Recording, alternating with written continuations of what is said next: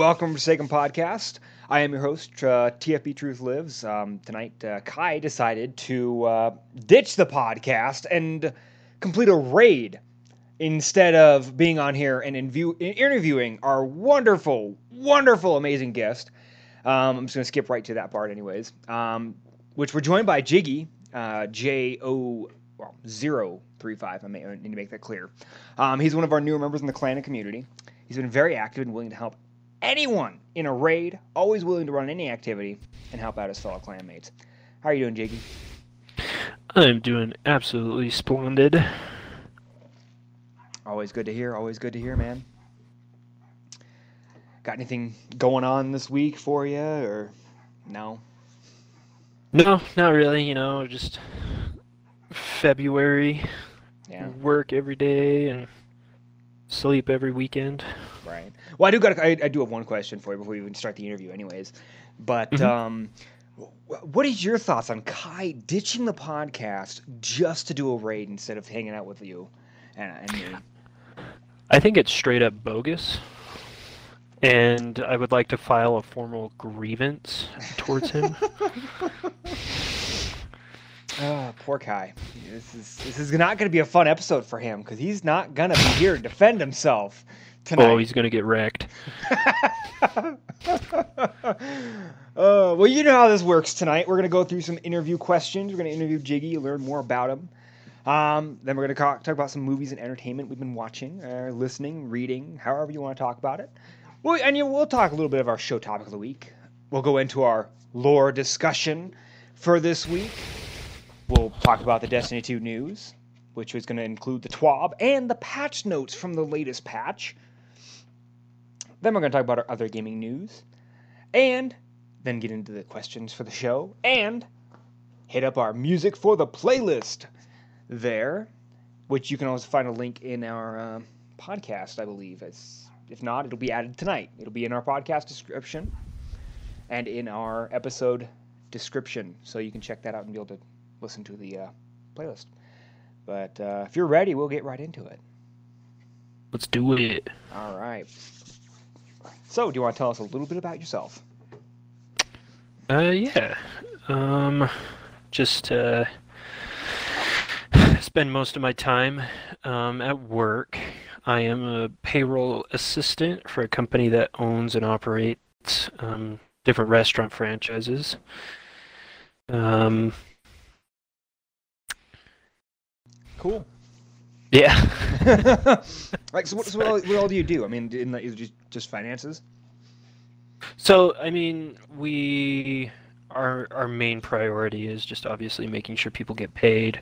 Right. Um, but we take care of a lot of the hiring process of all of our employees across the, the country.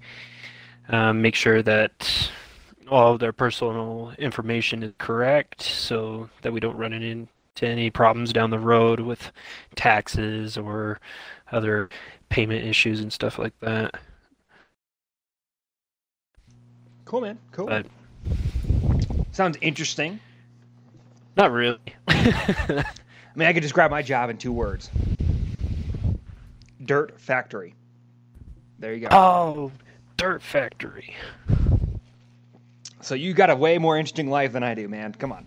I mean, to be honest, I used to actually work with dirt, but it was more on like the testing side of things. Uh, okay. You were in the analytical section. Yeah, it was uh, geotechnical engineering Nice. stuff. Nice. But there's a lot of work. A lot of Yes. numbers, too. Ugh, gross. Reports. Uh, oh, typing up reports. Oh, man. Got to be like legally correct and all Yeah. that fun jazz. Fuck. And you got to write it in such a way that everybody understands. And it has to have all the scientific data.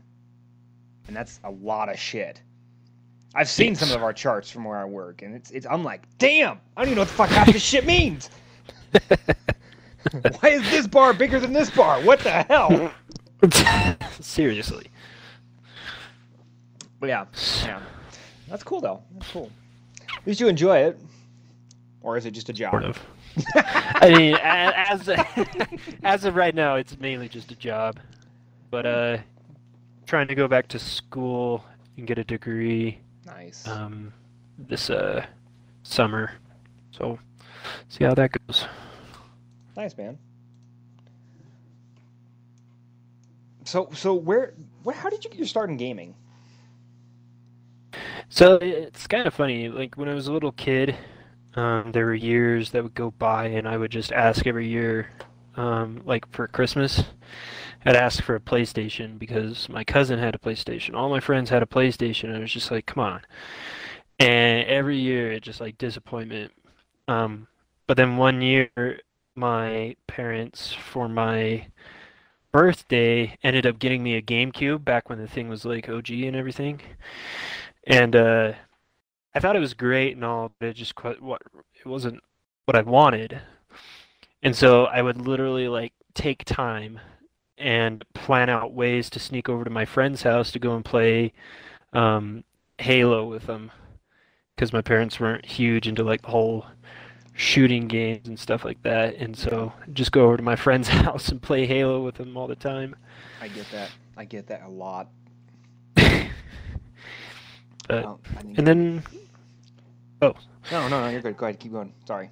I mean, then eventually, um, I was able to get my first. I got an Xbox 360, and I had to kind of lie to my parents just to let them buy or to allow me to buy certain games because they didn't want rated M games at the time. And so one time, actually, it was a I bought Call of Duty World at War from somebody online, and I took it over to my friend's house, and we printed off the um, the rated T for teen symbol and pasted it over the cover of the game. Damn. Just to get it so that my parents wouldn't question it. I thought it was hilarious. That's insane, man. I d- would never have thought of something like that. It, it took me my parents so long to let me play any kind of first-person shooter. It wasn't until my buddy brought his Xbox 360 because at the time I only had a PS2. hmm He brought his Xbox 360 over and he had I think it was which one was it? Modern Warfare 2 or Modern Warfare it was Modern Warfare 2. And I played the Uh-huh. campaign of that. And I played the multiplayer. But at the time I didn't have on on we didn't have online at that time. so we just played versus each other and it was fun. Actually we, we, we actually hooked up all four Xbox 360 controllers two eh, two that were just standing there respawning so we could kill them and get XP and level up our characters, so we could unlock new shit. but yeah, no, I mean, I, I get it completely. I'm doing that whole thing, you know. That's cool though. It's crazy.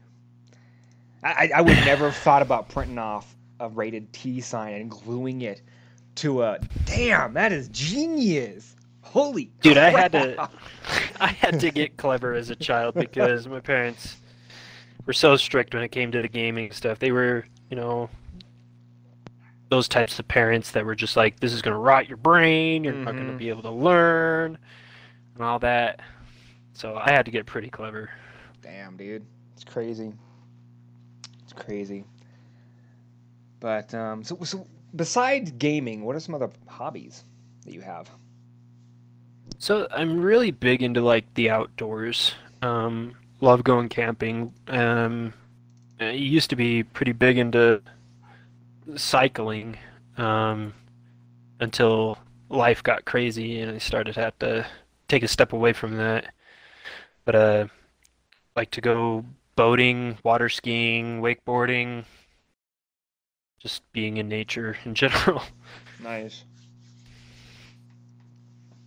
It's always fun. Yeah. Interesting. I haven't talked to anybody that does anything like biking or anything yet. It's been interesting. It's kind of cool. It's one of those like adrenaline rush types of things because Yeah. you have to. So you you ride all the way up the mountain and then on the way back you just haul A down. Yeah, right. Who needs So fucking brakes, man? Seriously, I I even took them off. No kidding. Damn. Oh shit. Uh, that's cool though. That's fun. I, I mean, I, I used to do a lot of that kind of stuff outside, but uh, anymore I don't do it anymore. I don't have time for it. I barely have time to do half the shit I have at home. Right. My honeydew list is massive. I got three trees I got to plant at some point Ooh. that my wife bought in December. Ooh. Don't know why. she just bought some trees. She bought some trees and she expected me to be able to dig a hole with a shovel in December. Come on, man. You can't do that. Not in Nevada, dude. The ground's fucking frozen by like November, dude. freak. What a scrub. I always like to bring that story up to her. I'm like, why, why did you do this? Why did you do this? Uh, it's fun though. It's fun. That's cool though. Cool. yeah. What genre of games do you prefer to play? I mean, for the most part, it is like first-person shooters. Um, but uh, every now and then, I enjoy a good, um, like a racing game, or even sometimes a sports game like hockey or football. I can't get behind those. Sorry. I know a lot of people that can't, but it's more just like the nostalgia of it because I grew up playing football and sports was my life, Ah, and so you know the did connection. I did not. I did not play sports growing up. I played one year of baseball. Never went back. I just never was very good at it, and so I just nah. Nah. Uh, but unpopular opinion, baseball sucks. Well, I mean, I, I didn't have. I don't mind it. it. I think it's an interesting game. It's fun. hmm I wouldn't want to watch it. right. I feel like it'd be kind of boring. But I don't watch a lot of uh, sports, anyways. I'm not a big sports guy. Never have been. Just wasn't my thing, and I never understood why you'd want to play a football video game when you can go outside and play the damn game outside. Hey, some of us don't have friends.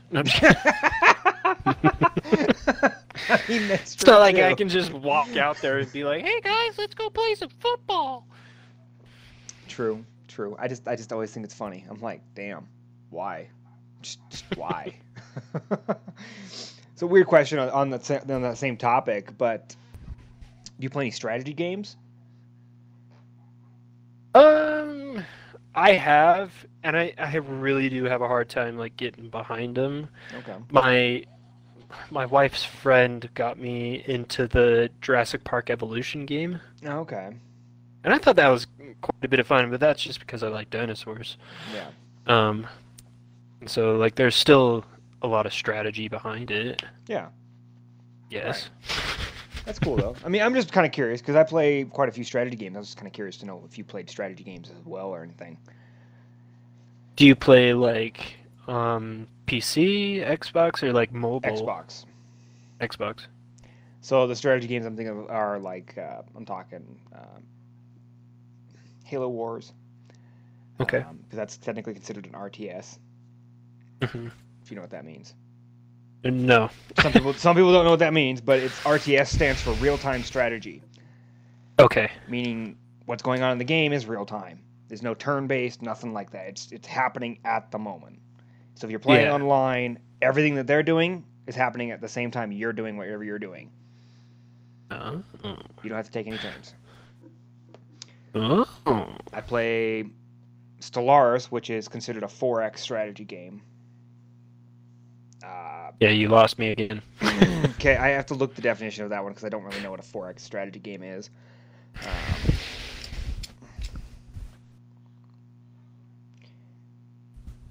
thank you. Okay, so there we go.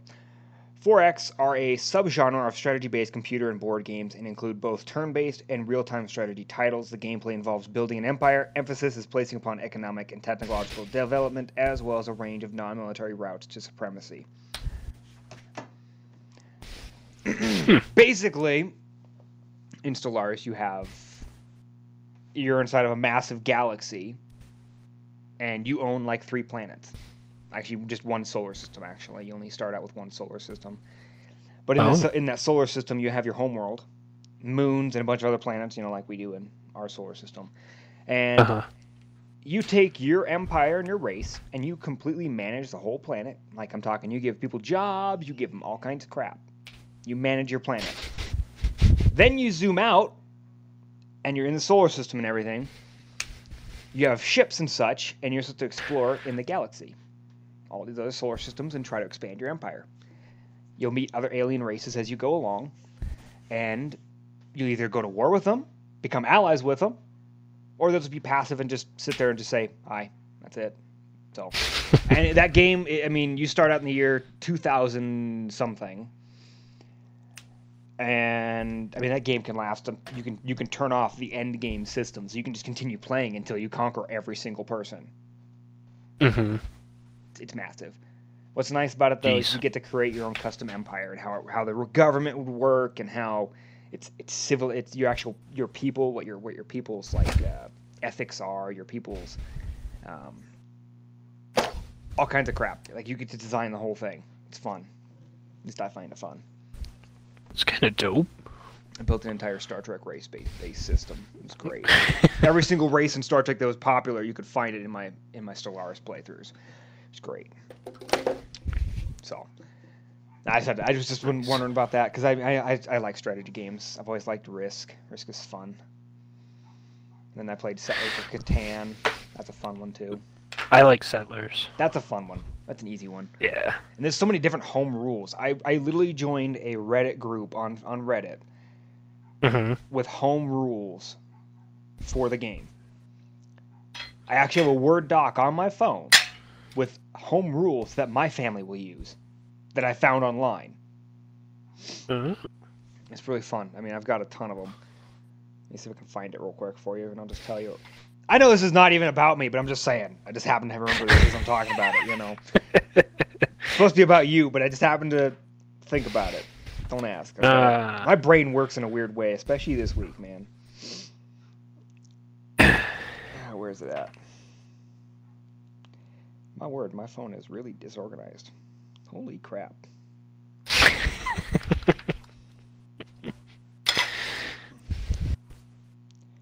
Cannot find half the shit that I need to find. Obviously, you're not as disorganized as King Kai because he couldn't even be here with us tonight. Oh, exactly. Exactly. Ooh, I mean, drop. man. Man. there we go. There's a bunch of rules for like doubles if doubles are thrown. Uh-huh. Like if you get a double, if you get snake eyes, um, there's a forest fire. No player can collect wood for an entire round. Meaning going all the way around a table. Oh, really? Yes. It's the disaster rule is what I found. And then there's uh, Oasis in the Desert. Basically, you take two from each of the, uh, you know, materials, and you Mhm. build a deck farm, and you just su- shuffle them up. And instead of like for especially the beginning, if anyone rolls a seven, instead of stealing from somebody, you can just steal from the desert, and you get one of those random cards until it runs out. Mm. I've got all kinds of stuff. I mean, I've got accelerated start. If, if you, instead of uh, taking, you know, it takes too long to play the game, of course, you can always do instead of playing doing two settlements, you can do a settlement in a city. So it makes you faster starting time. So we also Cool. play with all the uh, board pieces upside down, so you can never know where you're landing on. It's beautiful. So much fun that way. yeah, we, we, we do a lot of weird things. I'm But- not huge into like home rules that there's a huge learning curve. Yeah, well, this, these ones are pretty simple, honestly. yeah. We don't play a lot of the That ones. one's so good. A lot. We don't play the disaster one very often, but it, it was a cool one. I was like, I'm gonna save that one. That was actually kind of cool looking. When I saw that, I'm like, yeah, that would be fun. Did it ever happen? no, but it'd be fun if it did. Seriously. because they've got all kinds of stuff out there. I mean, I'm a big Star Trek fan, and one year I think it was for Christmas, my parents got me a uh, Star Trek themed Settlers set. Badass, badass. Dope. Your your cities and settlements were all space stations, and then you had your roads were were the uh, the ships, and each um, there was each each one there was a Constitution class. There's the Defiant class. There's the uh, Enterprise. What is that one? Wasn't the D? It was I can't what Enterprise it was, but it's from the movies. The newer movies. I can't remember, but there's a, there was. I mean, they did they did a lot of work with it. It was really cool. I gotta say. Nice. So enough about me. Sorry, I just got thrown Hey, that I off, mean, man. Ugh. I, I'm learning because you know I'm, I'm still pretty new, but it's good to know more about you as well. Nah. They've already heard enough about me, especially if you go talk, listen to the uh, Guardian Downcast podcast. They they did an interview with me. Do I never do I remember what episode it was? No, but I did get an interview and I did hang out with them for a couple of hours. It was pretty fun. Nice. Yeah, at least at least uh, at least all their hosts showed up. Kai couldn't even show up tonight, so yeah. you know. But uh, cool. Enough about me. With that being said, what games do you mostly play?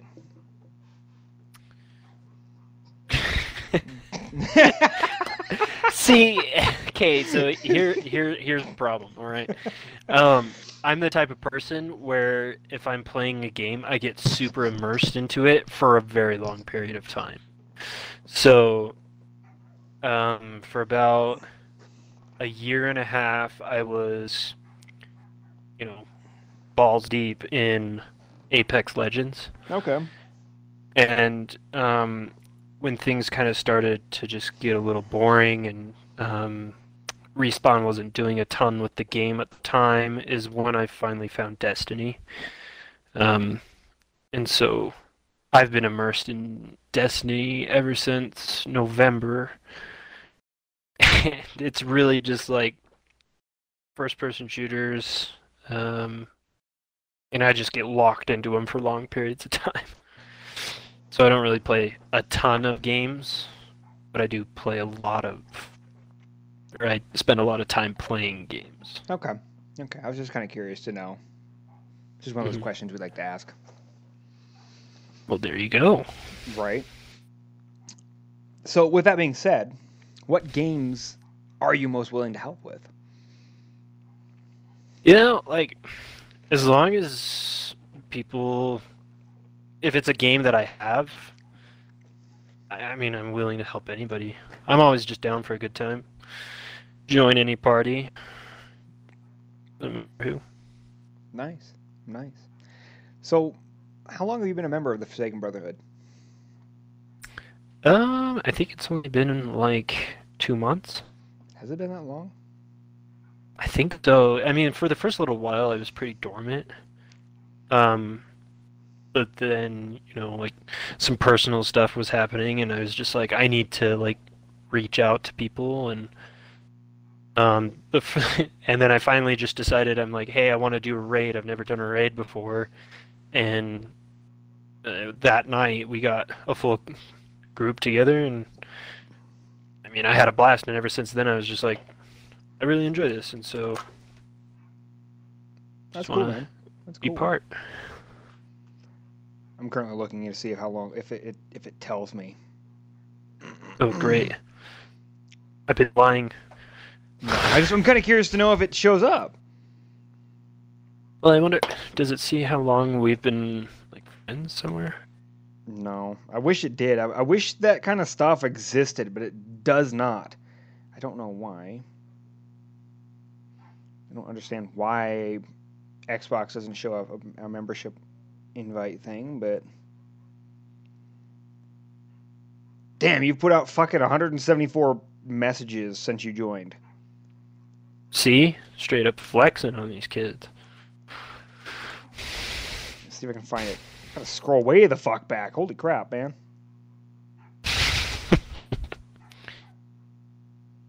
What the hell?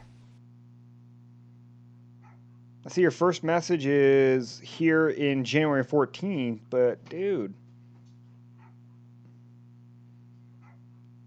Is it only searching in that general area? Like, oh yeah, it is only ser- searching in. Oh man, that's stupid. Oh, I hate. Wait, no, it says January sixth is when, or no. Hold up. Really? There it is. No, You joined the Discord back in December 11th of last year. there you go. So cool. I just happened to notice it. I was just kind of curious. Had to know. I'm weird like that. If I if I get information, I have to find out what it is. it's weird. I, I'm weird like that, man. That's fair. So cool. Well, we're glad to have you, man. It's been it's been fun. it's about wild ride, man. So, what got you into Destiny? Um, you know, like uh, like I had earlier talked about um, with Halo and just uh, really enjoying Bungie's work. And um, I had a friend that was huge into Destiny, and he was always telling me about it, and I just didn't really want to hop on because for whatever reason at the time. and uh, one day it just kind of um, it popped up in the marketplace, and I was just like, you know what? I should just give it a try. It's free right now um, with Game Pass, and I don't know. I just got hooked on it. It just reminded me of the old days of playing Halo, and um, I really like Bungie's aesthetics. So nice, nice. It's always fun. I do have a question that's not listed here, but I'm I'm gonna ask anyways. Um, what is your main class? Hunter, Warlock, or Titan? I am a hunter main. Oh, get out of here! Nah, I'm just kidding. At I'm least, this, sorry, at least but- this hunter finally showed up. The other hunter, um, Kai, who swapped from being a, a hunter to a Titan, couldn't even show up tonight. Oh, sorry, had to throw that in there. Um, he, he he doesn't speak for my kind. Just to put that out there. no, he joined the Titans, uh, which I feel sad for the Titans. I really do. I, I, I, I don't. We don't need him. we don't. He's Dead weight. he just straight up ditched the podcast to do a raid Who does that? like five minutes before the podcast. Like, It's not like he needs to do raid. I know. We could do that tomorrow. Exactly. But whatever, whatever. Uh, all right. Well, I'll keep, I'll keep going with the questions then, since. Sorry, is, this has been too much fun ragging on him and just giving him shit. It's great. Oh, and it's only begun. It's true. We got a whole podcast to discuss this. you know what? That's gonna be our show topic of the week. We're gonna talk about how how we feel about Kai not showing up tonight. There we Heck go. yeah, we're gonna have Dr. Phil moment here. Exactly. Well, with that being said, with the Destiny part, what would be your ideal Destiny? Is that like in real life Destiny, or Well, I mean, in game. general. I mean, in game. I mean, are you- I mean, what do you mean by in real life? Are you talking like your actual Destiny, where you want to happen it in your life? yes? I mean, you could what talk about can that, too. aspire to be. And you can talk about that too. I mean, it don't matter to me. Whichever one you want. Well, Guest so- choice here, man. Yes, choice. Jeez. Um, see, I don't know, and I'm, I guess I'm still riding the whole like newcomer wave, and I'm still like really enjoying the game, and so I don't have a ton of complaints about it.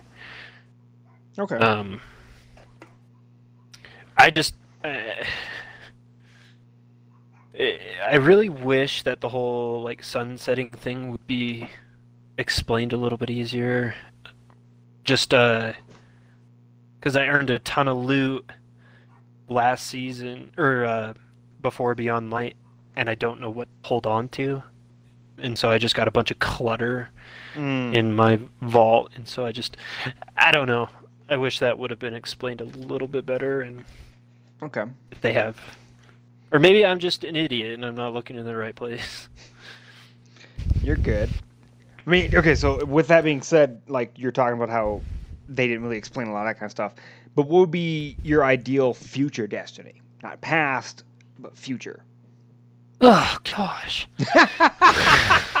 like future, like features you would like to see, uh, additions, cool perk ideas. I mean, super ideas, anything, anything. Anything. Um.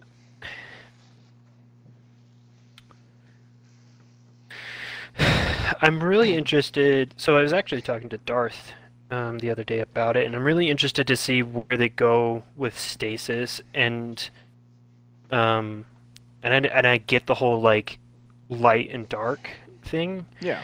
but I, I really want to see them kind of expound more on the stasis aspect, um, because you have like three subclasses of light, but you only have one subclass of dark. Mm-hmm. So I wonder what's gonna happen. Like if they're gonna add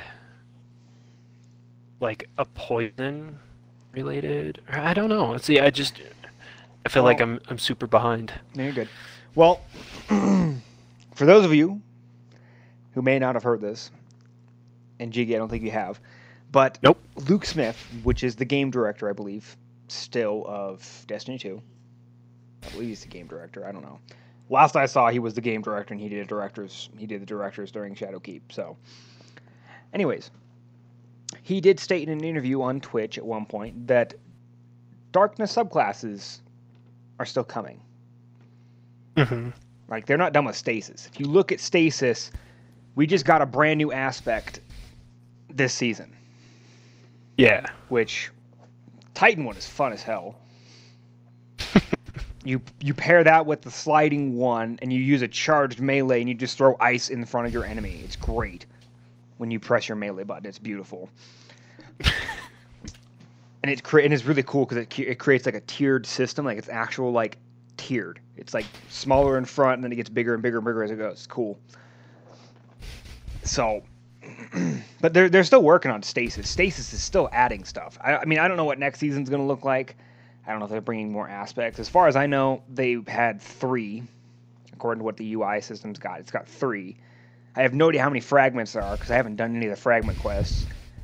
So I have no idea how many fragments we have left to go get. but as far as I know, they're still going on it. They still have a lot more they're doing. I Mhm. look forward to what they're doing with it. And I know more darkness subclasses are coming because if you go and hover over the actual swap between stasis and light subclasses, Mhm. when you're in a light subclass, it'll show darkness subclasses or darkness classes or something like that. It'll say darkness with plural for subclasses or something like that. It'll say something along those lines. It's plural. And there's no way that's a mistake. Because if it was, Yeah. they have two seasons they could have patched that out. Seriously. So, I believe we are getting a decay, which will be poison.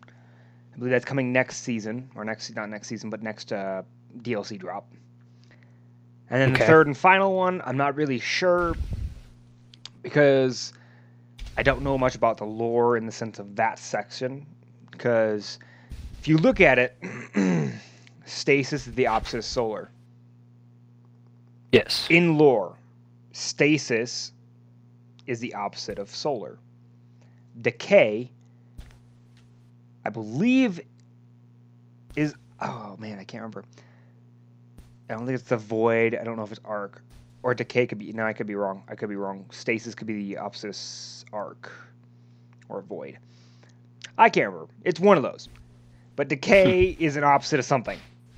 I, I feel like they're doing an opposite thing. I mean, in the lore, there's some kind of opposite to each one of these supers. Just like Yeah. it's, yin, it's a it's a yin and yang thing. Hmm. So, I that's just I'm just gonna throw that out there. From what I know, there is more coming. Everybody speculates to be Decay next season, or not next season, next DLC. Sorry, I keep saying season. It's just obviously habit to say. But next DLC, there should be a new subclass called Decay, or something along those lines of it being a poison-based subclass. I believe it would be called Decay because that makes the most sense, Yeah. but I'm not sure. But no, it's cool, man. I appreciate that. Yeah. I mean, I'd love to see some of that stuff done. So. All right, this is everybody's favorite question. Everybody hate. I, everybody loves this question. Kai, who did not make it tonight, um, because of reasons, uh, is normally the one that asks this question, but because he's not here, um, I get to ask that question. So I got something in my throat. Obviously, you can tell, right? Um, yeah. why the gamer tag? So, um, for some reason, ever since I was a little little child, I've always been. I like to just dance randomly. And uh, one time, my sister and I we just decided to go to Walmart super late at night, and there were like a few people in the store, and I just didn't care. I was kind of like sleep deprived a little bit and just started like doing a jig. And she had filmed it and showed it to one of her friends, and her friends just start, started calling me the jigster.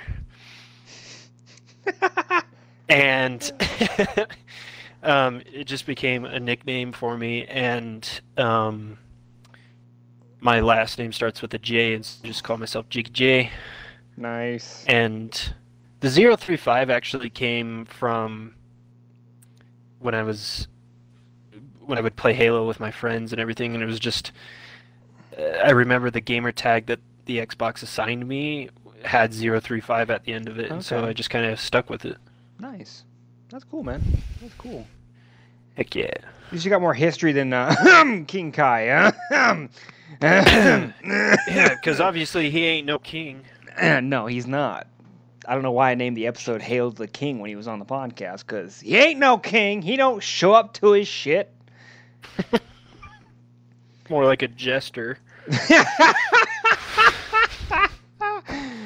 Uh, gesture Kai. That'd be, I, that'd be I, okay. I might do that. I might give him that title in Discord now. Yep, that's what's gonna happen tonight. We're gonna give him a title in Discord. Do it. All right, I- cool.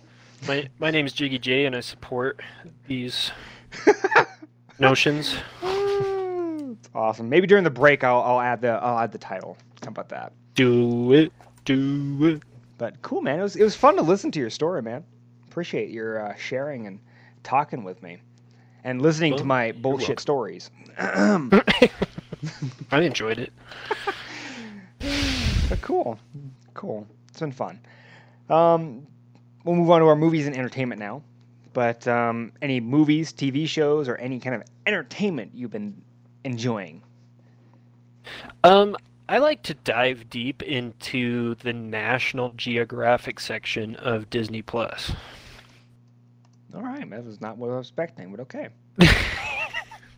I literally we just watched one. Um, what was it about?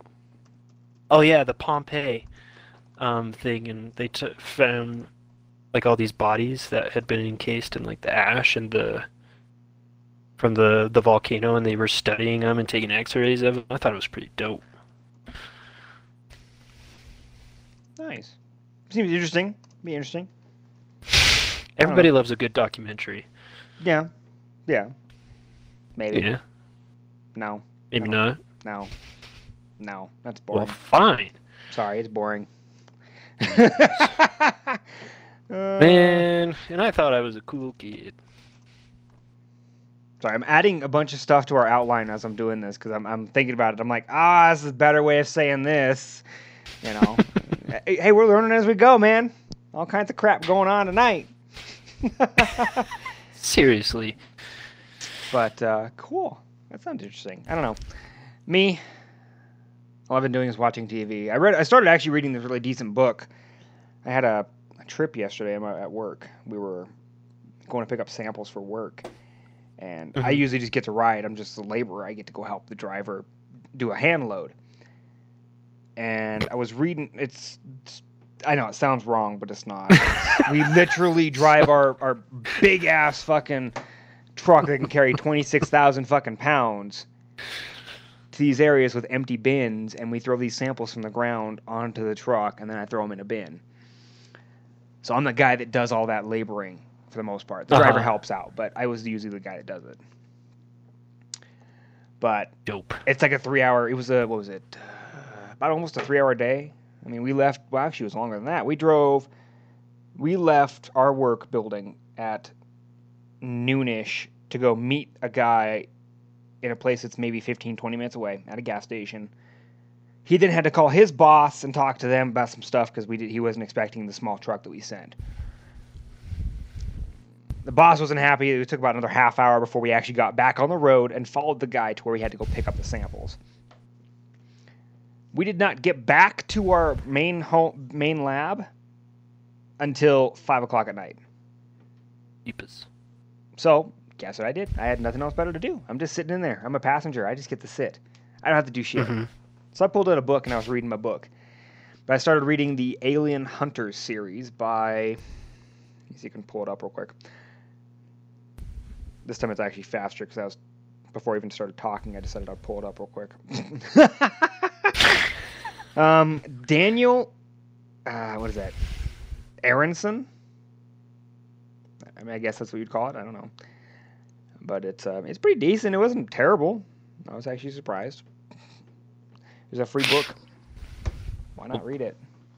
It's the best kind of book. Exactly. But it, I, it's actually the uh, I had I got a bundle. I got all three books in one book. Like it, they literally just condensed every all three of the books into one uh, ebook for me to read. It's like 574 pages. Beautiful. though. Jeez. It's fun. It's, Nice. it's decent. But there's that. And then I just watched my TV show, and it's not even interesting. It's just background noise, really. Oh yeah. Been watching regular show because that's just fucking weird shit to watch, man. You ever seen that show on Cartoon Network? No, I don't have. Okay, well, I don't have cable. uh, it used to be on Cartoon Network. It's no longer airing anymore. They got rid of it. Mm. But that shit had to be written by a dude that was stoned out of his fucking mind, dude. Half the shit that is on that show, I'm like, I'm sorry, what did they just do? Why did they just do this? What was this man smoking when he wrote this episode? Something good. Because the color scheme for like the intro and stuff like that's weird. It's, it's weird. It's weird. It's all I gotta say is weird. And I'm a I am a grown ass adult watching Cartoon Network. Yes, I know. You can hate on me all you fucking want. I don't fucking care. Dude, it's all about like the OG Cartoon Network too. mm-hmm. Well, this is a little bit newer. I want to say their first season. It's got like what nine seasons, I think. Come on, Hulu. Man, you are slow. Fuck. Just like Kai for not showing up. Yes, thank you. oh. Their first season aired in 2010. Oh. Yeah. But the primary reason why I'm watching it is because it's 11 minute episodes. Oh, really? Yeah, they're not very long. You just slap that thing on there and Yeah. It go doesn't- about your day. Yeah, exactly. It's like background noise to me. So, yep. That's all I've been doing. Uh, cool. We may have already covered this in the interview, but I'll go ahead and ask this anyways. But uh, have you been playing any other games as of late, or has it just been Destiny still? Yeah, mainly just Destiny. Cool. I played a little bit of Doom last night. I needed to take out some Heck anger yeah. and aggression last night. It's a rough night, so I needed some something to kill and not give a shit. Exactly. Go kill from the down under. Well, I found this so I found this really cool. Uh, Doom 2016 maps. You know they've got that custom game mode area you can go to. I don't know if you've ever played it.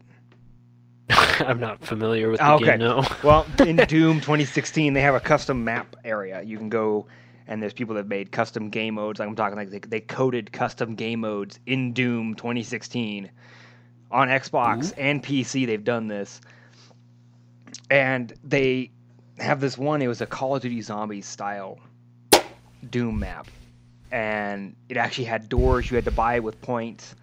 You had guns you could buy, buy off the wall. It was really cool. It was fun. Oh, It's nice. Insane to play. Because once you hit round five, shit gets hard, man. Everything gets upgraded, and you're like, fuck. I was running around with an assault rifle and a plasma rifle. That was a bad idea. That's all I gotta say is a bad idea. Two fully automatic weapons with no reserve ammo besides 100 rounds. You're fucked. Yeah. So yeah, it was it was fun though. It's fun. I had a lot of fun with that. But cool. Well, do you have anything else you want to throw in here before we uh, close it out and move on to our show topic of the week? And take a little break. um.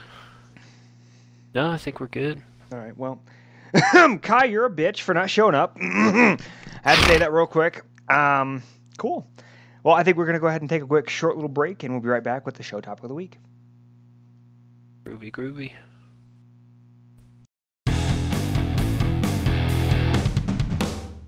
All right, and we're back with the show topic of the week. So uh, this one was well. We'll start out with the first one. How about that? Um, what are your thoughts on Kai not showing up today to his podcast? Um, I think it's an embarrassment to society, and um, if if we were back in the olden days, I think it should it would warrant a stoning in the town square. Oh man! No, burn him at the stake like you would whenever there was witches, man. Burn him at the stake. Yeah, but see, but I have an issue with that, and it's because then we would lose the person that we need to trash talk. Oh, Feel me? true, true, true. How about we just throw him out with the lepers? How about that? Do it. Oh, oh man, perfect. Man. uh, the first minute of our show top of the week was just covered with pure enjoyment of making fun of Kai. But hey, we all love Kai. That's the reason why we're doing this. I mean, yeah, yeah, right. Uh, but uh, no, the actual the, the actual show topic of the week was our thoughts on season of the chosen. So, so what do you what do you what do you think of the season so far? I mean, it's only what the first week. Yeah. um, I think. I mean, I'm I'm enjoying it. I think uh, because like a lot of people were complaining about the previous season, I think Bungie did a good job at introducing this one. I think that the launch went pretty smoothly, and I think there's quite a bit of content to tackle, and it's it's pretty intriguing. Yeah, you're not wrong. I mean, there's a there's a lot to do. I mean, you've got the new battlegrounds mode. You have the whole hammer upgrading the war table. They bring they brought that brand new system for the challenges, the weekly challenges. hmm which I love because I don't even have to fucking try, and I'll get Right. them done. Like I was almost done You with the the Gambit game. one. Wasn't even trying to do the Gambit one. I just was almost done with it because I pulled the bow out, did the first por- portion of my of my stuff, and Kai, who couldn't make it tonight, um, and a few other people were like, "Hey, come join us in Gambit. We'll do some Gambit real quick." And we, and so we're formatting Gambit with a bow, that brand new exotic bow, yeah, and that thing's amazing. By the way, if you haven't gotten it yet, get it. it is a Um, lot of fun. It is a lot of fun, um, especially if you have one person do hip fire only, and then one person do aim down sights only. Yes, sir. That's an easy way to do it because it's it. You just basically the aim down sights dude is taking the procs that the hip fire dude does, Yeah. and it just makes it even better because then they, you're not having to do the sw- the, hot, the hot swapping that quickly. You know, Exactly. It's fun though. It's fun. I mean, it's not great against bosses. It has very little boss DPS, but it is fun. It is. It's pretty decent for like ad clearing. Oh yeah, oh yeah. And well, especially with the explosive damage. If you have enough of them procced around you, they also explode as well. Yeah.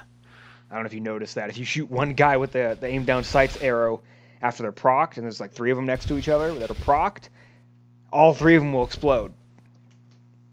It's it's like a more complicated version of the Firefly perk Mhm. that's on Ace of Spades or whatever it is. Yep. Exactly. No, it's it's super fun, but my team went on like a almost an eight game lead. Really? No matches lost. No, that was the day. That was the day after. My bad. Sorry. That was the day I was streaming. We didn't go. We went eight games without losing until we met uh, a, a really sweaty team.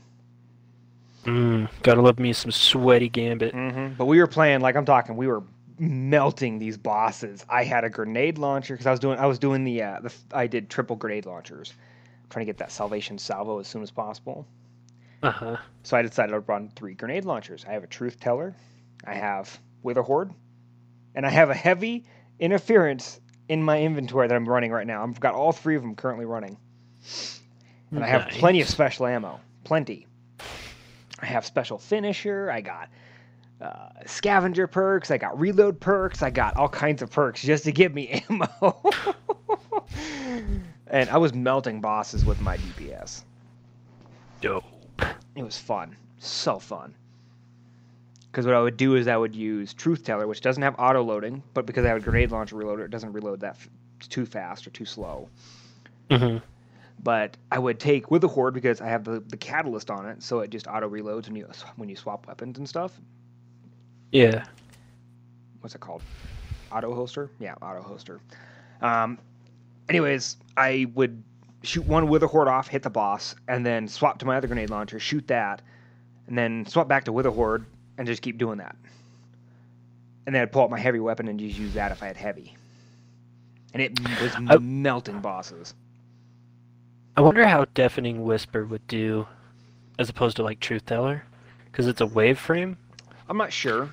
I just know well most of the bosses. Okay, I don't know how many times you played Gambit, but I did not realize that the fucking meatball eye fucking socket shit faced boss would show up this fucking much. I think I played seven matches with that boss every single fucking time. Jeez. It was really boring and very annoying. Okay, that's all I gotta say. No, that would be, that would be difficult. because I don't think Waveframe would be good on that. It'd be great against the envoys. I just don't think it'd be very good against the boss. True.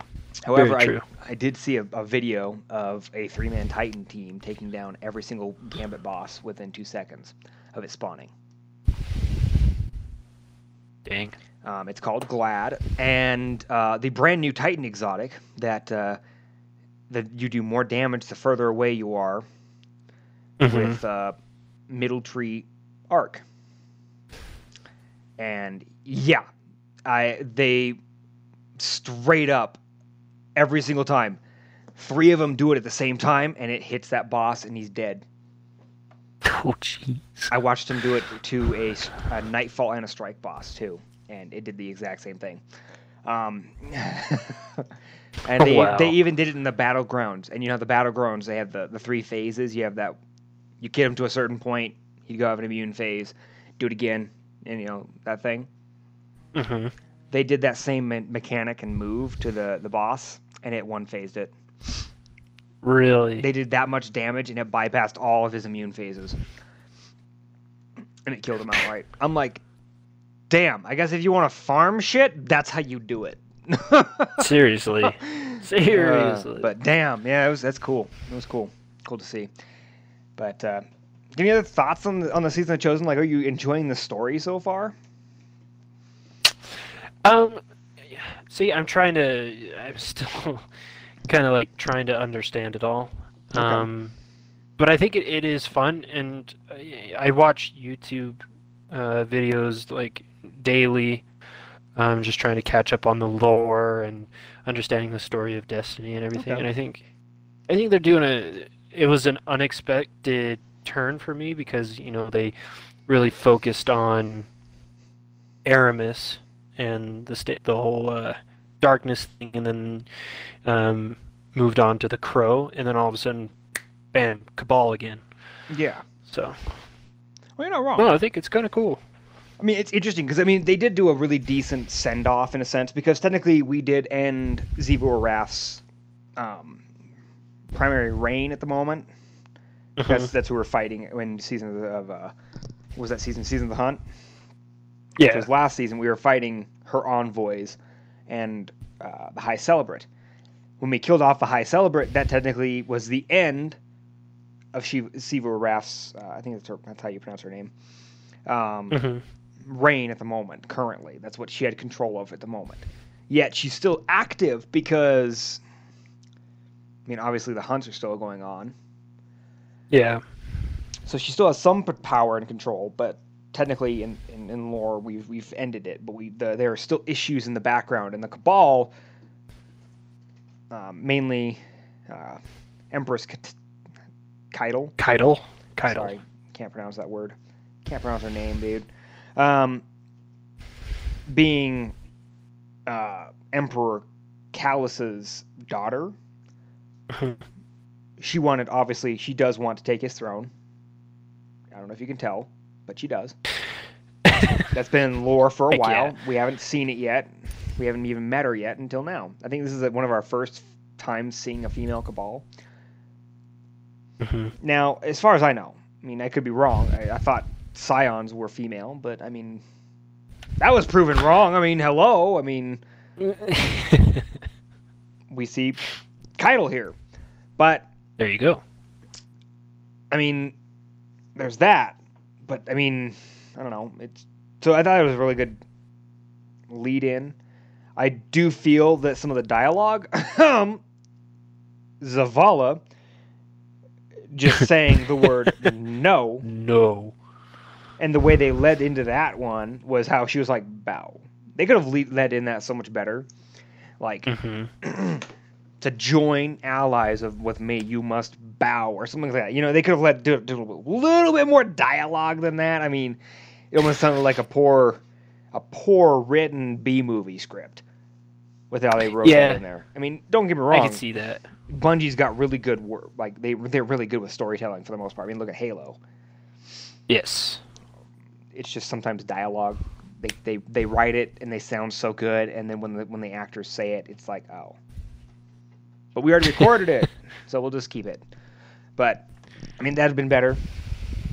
Um, Mhm. We'll talk about this in the news section, but I'll mention it now anyways.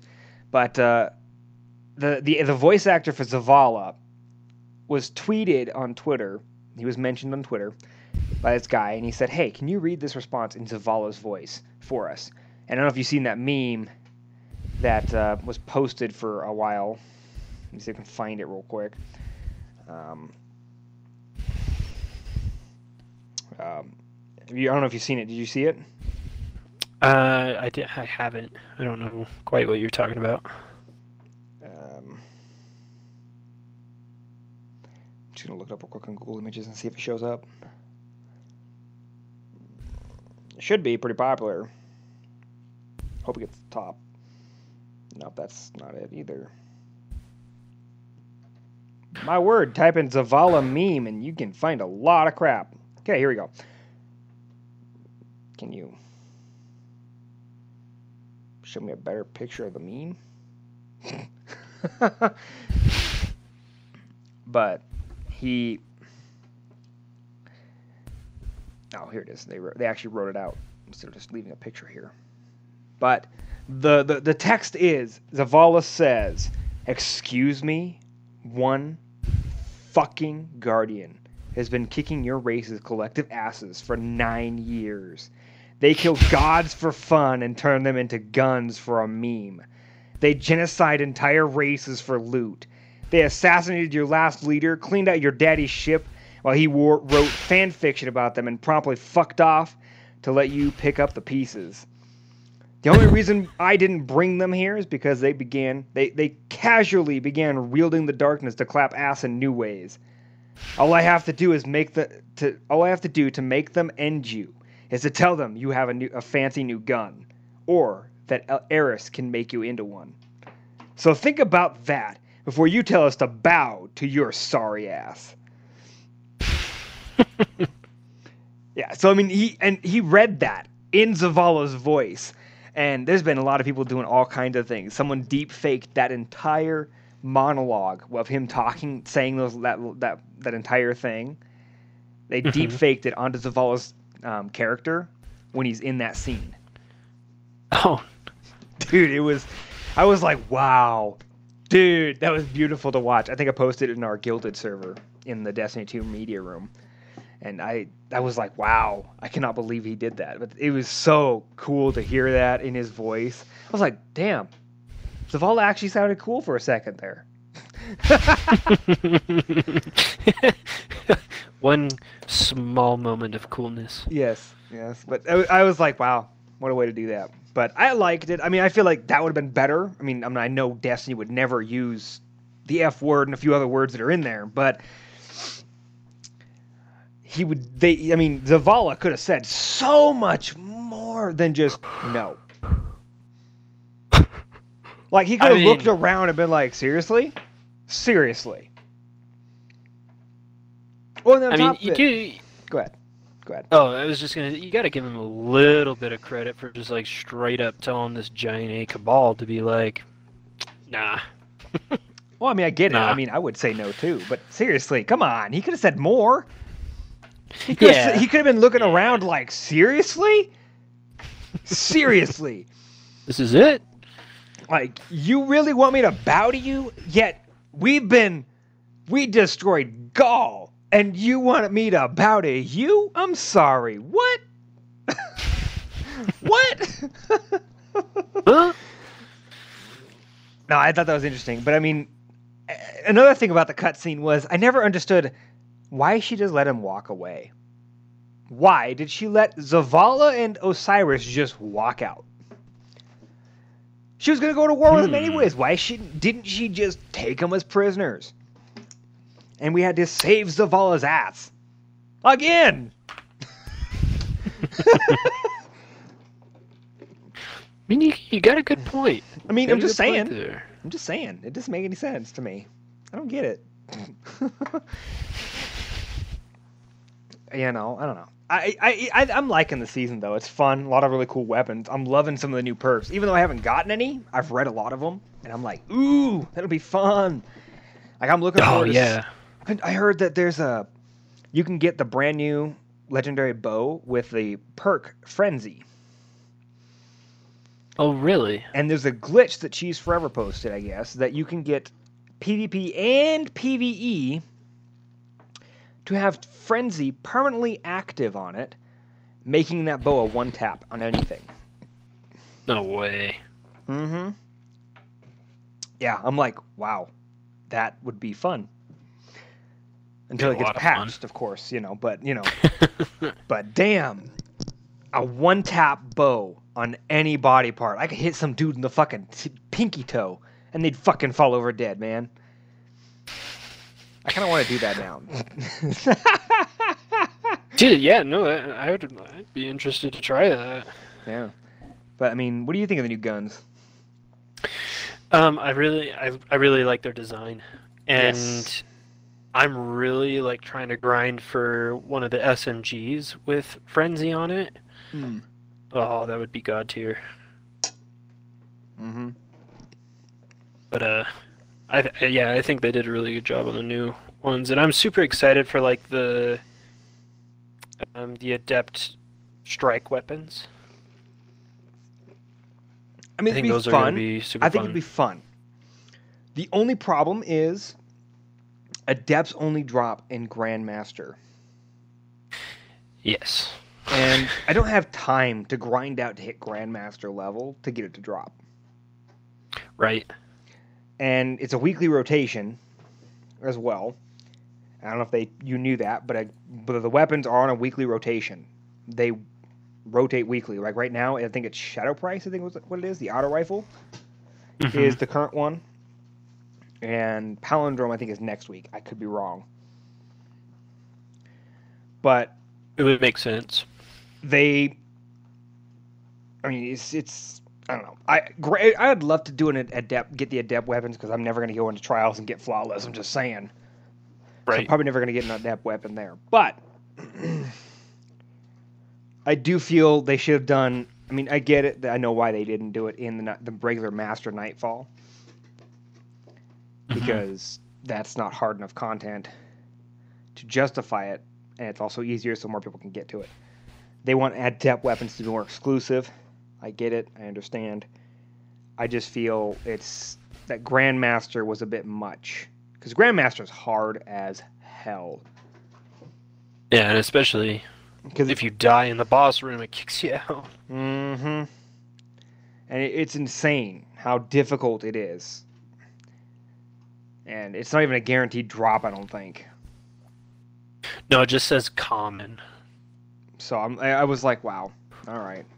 I'll go get the strike. I'll go get the nightfall weapons. I don't have a problem with that. Like, I want to go do a nightfall after this podcast because I want. to I haven't done it yet this week, and I'd like to try and get a shadow price.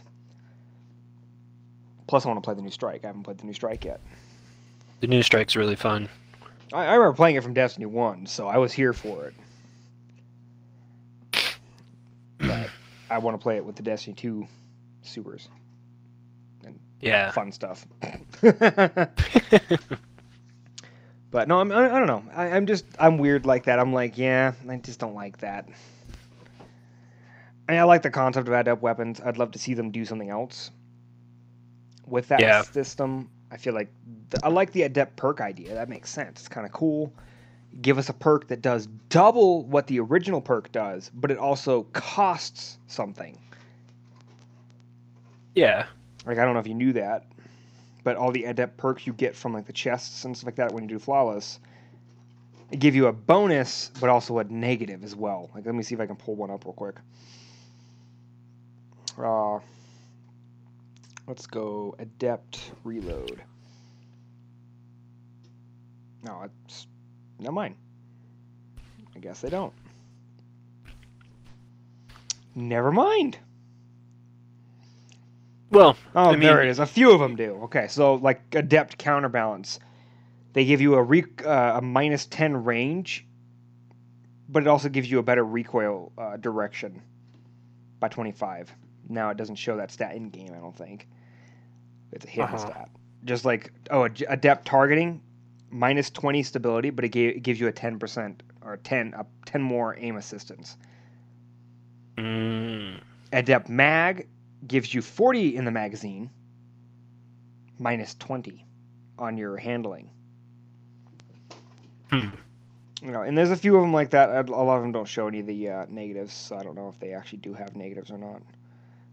But yeah, I mean, it's a cool concept. I like the idea of having perks and mods that you can put on guns that give you both a positive but also cost something. It's like a regular game, like most like COD games or Battlefield games. When you put a certain thing on, it reduces this certain stat on the gun, which makes sense. I mean, it's a to give or take. You really want this extra stability on your gun for this much impact or dis, um, or your this much damage you're going to output to bosses or enemies. just like So- a few of the fragments with stasis. Mm-hmm. Or even the armor mods. Some of the armor, armor mods give you a negative if you also put it on, but it gives you a big Mhm. bonus. Like I think it's um. I'm really bad at these. I hate these ones, but uh. right Here, um, yeah, precisely charged. So, um, you you can become charged with light by getting multiple rapid precision blows from linear fusion rifles or sniper rifles. So you get charged with light with that. However, it costs. It gives you. It takes away ten discipline from your character. Yeah. I mean, it's great. It's a good idea. If you're if you're one that uses linear fusion rifles and sniper rifles quite a bit, that probably would be a really good one for you. Or there's stacks on stacks. Gain an extra stack of charge with light for every stack you gain. It costs ten recovery. So there's some pretty cool perks that have some bonuses and some negatives. I'm curious to see how they do more of that, of course, because I think it'll be interesting. I do feel weapons should be updated. I feel like weapons are not up to par. Hmm I mean, we've been running the same weapon system since Forsaken. And by weapon system, I'm talking like the whole UI, like when you pull up a weapon, hmm you've got your perks and things like that. I feel like it needs to either go back to Destiny 1 style, which I don't think you saw, Uh uh Um, but anyways, how how it worked was um, Destiny One. When you had a weapon, you had to level the weapon up to earn all the perks on it. So if That you would really be actually so if you fun. liked this gun, and you wanted to keep this gun's roll, you had to go from level zero to max it out. And when you maxed it out, it was considered masterwork and would drop orbs of light. Because at that time there was no darkness subclasses, so it was orbs of light. Mhm. And it was cool. I mean, like I'm looking at a. Let's see if I can pull up a legendary weapon that everybody can remember. Oh, here's a classic. The Hung Jury. That's a classic one from Destiny 1. It's a Dead Orbit Scout Rifle. And it came with, it was a kinetic type weapon. Um, it came with Spark IS-6, which is an Omolon hollow sight, a Torch HS-2, which is an Omolon close quarters combat sight, an Impulse MS-2 range combat scope, a Replenish, which this weapon's magazine will be refilled whenever you unleash your super, a single point sling, which switch weapons faster, move quicker while aiming, hand laid stock, increased stability, reduced range, third eye, radar stays active while aiming down this weapon's sight, or exhumed. This weapon gains improved range and handling for a short time after revival. Now, this is not a very good roll, obviously, but that's how the perks were. And when you did it, there was a little circle around it that you would fill up with XP. When you use the gun and kill, get kills and things like that, you would earn XP, and it would level up the bar. When it when it made a full circle, that perk was unlocked. Now, I do Hmm. feel that Destiny 1, when you did the perks and you unlocked them, it did cost you materials to unlock the perk Okay. officially. I do feel like that would be a bit much. Especially in the economy now, it might be a little bit much. I don't know. I feel like either doing that system, to where we leveled up our guns, would make them more meaningful, or making it into a Call of Duty style weapon system. Not super excessive in the sense of like Call of Duty where you've got all those different attachments and things. I'm talking just simplistic. Let me choose a barrel type. Um, Yeah. and things like that that I've unlocked on that gun. Like you have a level for your gun and you level it up and you unlock these different mods you can throw on. But again, you're only allowed a Mhm. certain amount of mods, and you're only allowed a certain amount of perk. Like you're only allowed a certain amount of um, attachments, and there are two attachment slots. One's a perk, both of those being perks, meaning those perks would be like um, Unrelenting and Dragonfly. Those would be perks you could pick. And they'd work just like they do now. You have a, a third slot and a fourth slot, as, I, as I'm going to call it. Because you know your fourth slot's got more of like, like I'm looking at the Shadow Price right now, and it comes with One for All, Disruption Break, Thresh, Swashbuckler, Unrelenting, and Dragonfly in the fourth slot. Its third slot comes with Overflow, Feeding Frenzy, Fourth Time's a Charm, Killing Wind, Surplus, and Bottomless Grief. It would still work like that. You have a fourth lot slot type where it'd be more DPS style stuff and passive stuff, because Thresh is more of a Mhm. passive, really. And you'd have ones that are more like reload perks or buff perks. Because if you think about it, Killing Wind is a buff. Uh, Yeah. Feeding Frenzy is a buff. Bottomless Grief is a reload perk. Surplus is a all around buff perk. Fourth Time's a Charm is a reload perk. And Overflow is kind of a buff and a reload perk. So, yes. I mean, just, it would work kind of like that, but the other two slots being what they are right now, the barrel and the magazine type. Imagine if you could also throw on scopes. You're able to pick your scope, and you're able to pick your grip on certain guns. Like you had the choice of putting on either a barrel, a magazine, a grip, or a sight, and that'd be four slots right there. So you could pick all four of those and not have any bonus perks like weapon damage or anything like that. You could not have any of those. Or you could pick two of those to either a barrel or a sight or a barrel and a grip or a grip and a sight, you know, all kinds of things like that.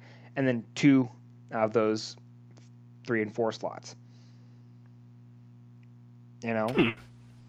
And then Yeah. I don't know how they do the I wouldn't know how to add the masterwork system into it. maybe do something a little different. But I mean, I'm, I'm just just throwing out ideas. I mean, I don't know. That's one way to do it, I guess. See, I was just thinking about it, and you know, I don't, I don't know quite the history of the game a ton, but what if it was something where if you had a, if you got a gun like a world drop gun, and it has the perk you want in like slot 4 Mm-hmm. but in slot three, it's not quite what you want. What if you could like, when we did like the season of the hunt, where you earned um, things to put in your lure Yeah. that could like target farm stuff. What if you could like earn um Materials or Like- something to re-roll that or like- perk. yeah, and you could like target choose which perk you want to re-roll, and then you just have like it charges like a few materials to do it. The only problem with that, uh, there's only one problem I see with that. I mean, is the same Mhm. problem with what I've got going in my thing. Is we only need one gun. At that point, you never have to ri- try and run the content again to get a different role. Uh huh. that's true. Same with my idea. I just feel like the guns need some changes. They need something. Give it the Armor 2.0 system style content, you know? I feel that guns have been lacking something as of late. Like, I don't know. Do you even use a gun in half the combat you do anymore? No, I don't. I have my super. I have my melee. I have my grenade. Yeah, no, it's true. Like especially with the introduction of stasis. Yeah, you really don't need your guns. I mean, the Crucible's dominated by Yeah. Abilities, not by guns. hmm And especially with the aspects, like uh, like I was as I was talking earlier about the Titan one, where you can just slide, and if you have the aspect on, when you slide, it changes your powered melee uh, melee ability Mhm. to send out a shockwave of of um, stasis energy, and it freezes all targets in the in the area, or it kills them. Okay, that right there. If I have my melee charge up at hundred, that's a quick time to earn it as a Titan. I could straight Yeah. up continually sprint, slide, and hit that up, and then 10 seconds later I'd have my melee up again, and I could continue doing that, especially in Crucible. Mhm. And it's a bit broken, It is. but they have balances, obviously. They're probably going to balance it some more later on the season as they watch it played. But I am just trying to think of things that would make our guns more useful. Because right now, gunplay feels like it's lacking something. It doesn't have the same feel that it should. I should want to Yeah. use my gun over my abilities. I should want to save my abilities for as as more of like larger ad clearing out ad clearing as much as I can, or Mhm. boss DPS, depending on what it is. You know, that's just my definitely. on why I, I feel like we should have something like that. So Well, no, like you, you do have an interesting point because it almost just seems like guns are obsolete Mhm. completely. exactly. I don't know. I'm I'm just throwing out ideas as much as I can. You know, I mean, not saying Bungie listens to this podcast, but if they ever did, who knows? Maybe they'll take my idea back and say, "Hey, some guy was mentioning this, and this is kind of a cool idea. Maybe we could turn it into something." There you go. Spread the word. Mm-hmm. Well, I mean, I don't know. What were your thoughts on last season's Hawk Moon? I thought it was kind of fun that they introduced like a way to get different roles on an exotic, Mm-hmm. which I don't know if that's ever really been done before, but I've never Uh, not seen as it. far as I know. But I think it's kind of fun. I like it. I feel like Hawk Moon was a bad move, just wep- just because the weapon that it is. Hawk Moon is a fan favorite from Destiny One Mhm. that they couldn't bring into Destiny Two the same way it was made in Destiny 1. I mean, see if I can find the perk on what it was. Original perk. Um, because I cannot remember what it did it back in Destiny 1. Um, it was, it was a kinetic hand cannon like it is now. Yeah. uh, see if I can get this page to load. My word, I have data. My word. You should not be. I mean, while you're this. looking for that, there is one thing that really bugged me about the Hawk Moon, Yeah. and it was the first one that you got. Oh yeah, they had that that one slot that you couldn't do shit with. Yeah, and it's like, what are we supposed to do with that? Just dismantle it, or does it serve like an extra purpose? Nothing. It was just there for a placeholder. Like if you So, look it up in, in like- little light, it, it literally was just a placeholder. That- See, that's really stupid, and it it, it still bugs me today. Mm-hmm. So here we go. Here's Hawk Moon. So Hawk Moon was a kinetic hand cannon. It rolled with these barrel mods: Accurized ballistics, field choke, aggressive ballistics. Its special perk, which was what we call our legendary perk on our exotic, I guess, or the second perk it gets. You know what I'm, you know what I'm talking about? Like how some Yes. exotics have that second perk that's only specific to that exotic but Mhm. it's, it was called Luck in the Chamber. One random bullet in the magazine can, causes considerable bonus damage. Oh, It's random. So at any point, the gun could go, caw and it boom, do extra DPS. Okay. okay. Its stat modifiers were Hammer Forge, Quick Draw, and Speed Reload. Its exotic perk. This is its exotic perk. Holding aces, two more random bullets in your magazine didn't deal considerable bonus damage. That is what happens when you would get the. That's when you up level it up. Because back then, Destiny 1, you leveled up your guns. Exotics were no different. You'd have still a leveling system to be tiered out. Mm-hmm. And so you'd unlock the exotic perk near the end. Okay. Okay. So, I mean, that's three random bullets in a magazine, and this magazine originally only had 13 rounds Mm. back in Destiny 1. I believe only came with 13 rounds. I mean, don't hold me on that one. I don't remember.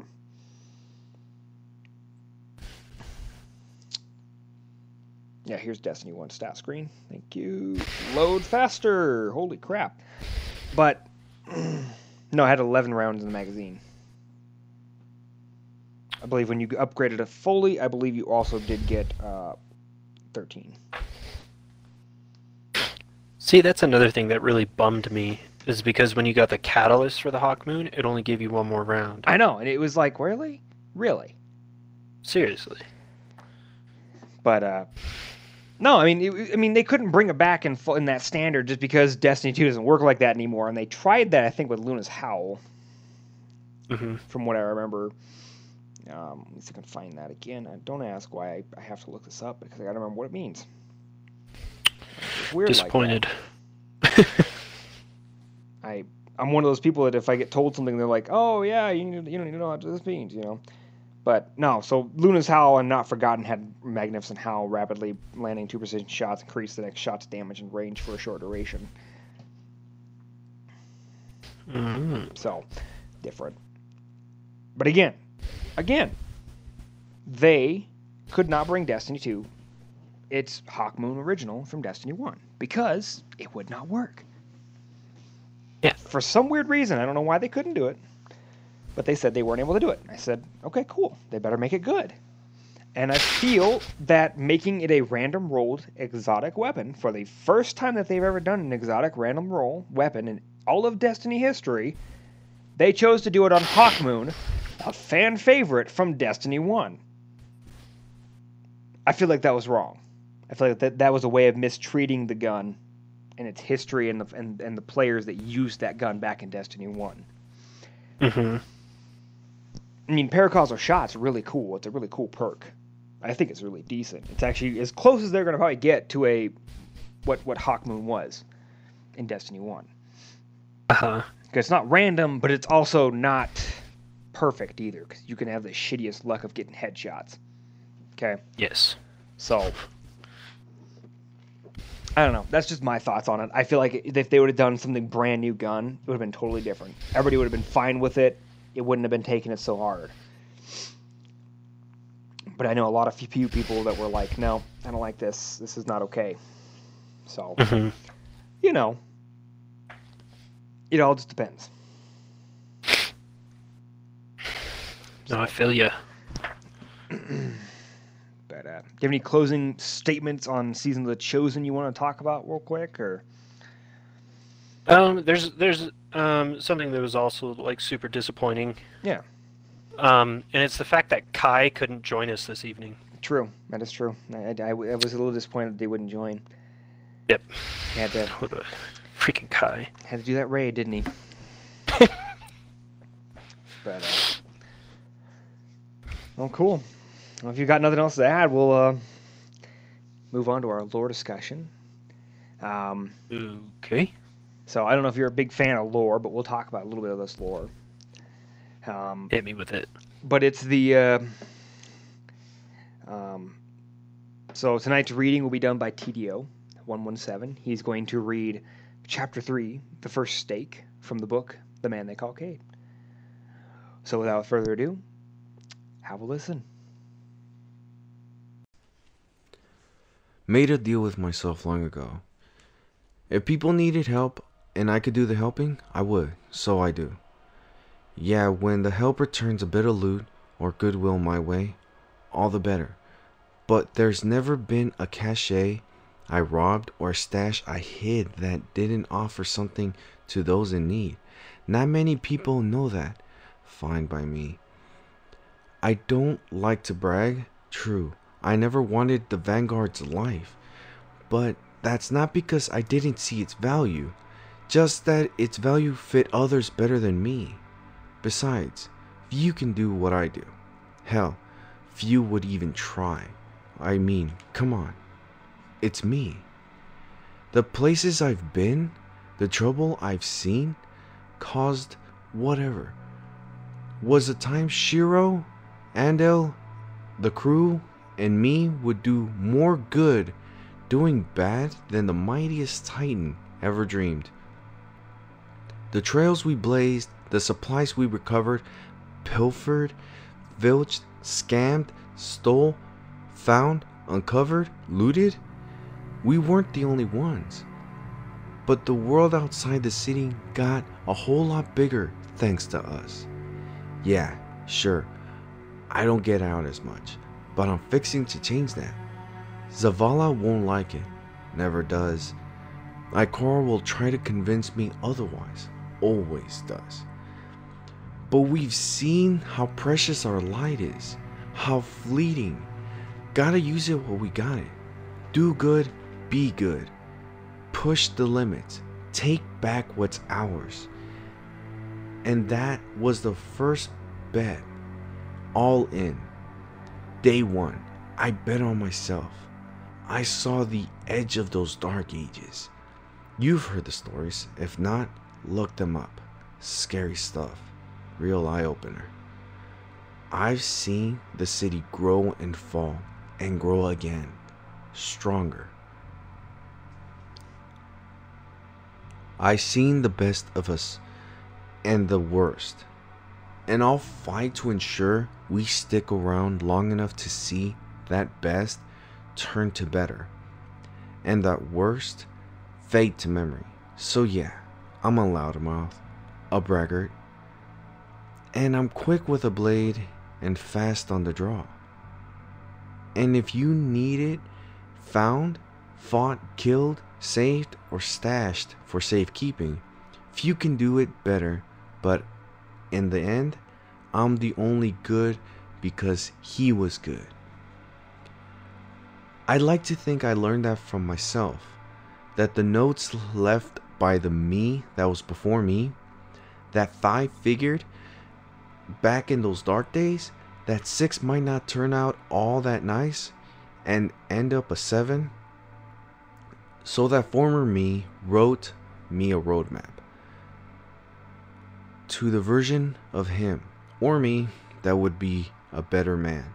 So, whatever hand I was dealt, when the bet was placed and it was time to call, no matter what, I had an ace and a queen up my sleeve, meaning I couldn't lose, meaning that the better man will always win. All right, and we're back from our quick little break that we had. It's great listening to TDO talk about uh, and reading Cayde's story. What did you think of it? Um, just trying to understand a little bit about it. All right. So basically, um, this is. Did you play the Forsaken campaign? Um, I had started it and got mostly through it, but I haven't quite finished it yet. Okay, so you know Cayde died, right? Yeah. Okay. So Cayde was everybody's favorite character. Before he, when he died, there was a to get Ace of Spades before they changed how you get it. hmm There was a quest for it, and in the quest, you had to go to and raid a cache that he had left in the Tangled Shore, all over the place. I think it was Tangled Shore, or it was somewhere in Titan, something like that. Anyways, you ran and you had to go grab all these caches, and when you were doing it, you also got lore pieces and him talking to you. Um, anyways, this is basically like a monologue of his last final days. In a way. Okay. Like this he like before he went to the prison of elders where he died. He obviously knew something was wrong because he wrote this uh, roughly around that time from what I'm understanding. Hmm And so it's him talking about his past and a few things. It's just an inner dialogue, like a diary of sort, I guess. And I, I don't know. It's interesting to listen and, and hear and talk about. Because I mean, again, he's he's done a lot. I mean, he's a hunter. He was. I mean, how he became a vanguard was. What was it? Um, the Vanguard Dare. Only hunters do the Vanguard Dare. Titans and warlocks usually willingly stand up, but the hunters they never want to be the Vanguard, so they have to do a Vanguard Dare. Oh. Usually, someone picks the, the dare and uh, or who they want to dare it to.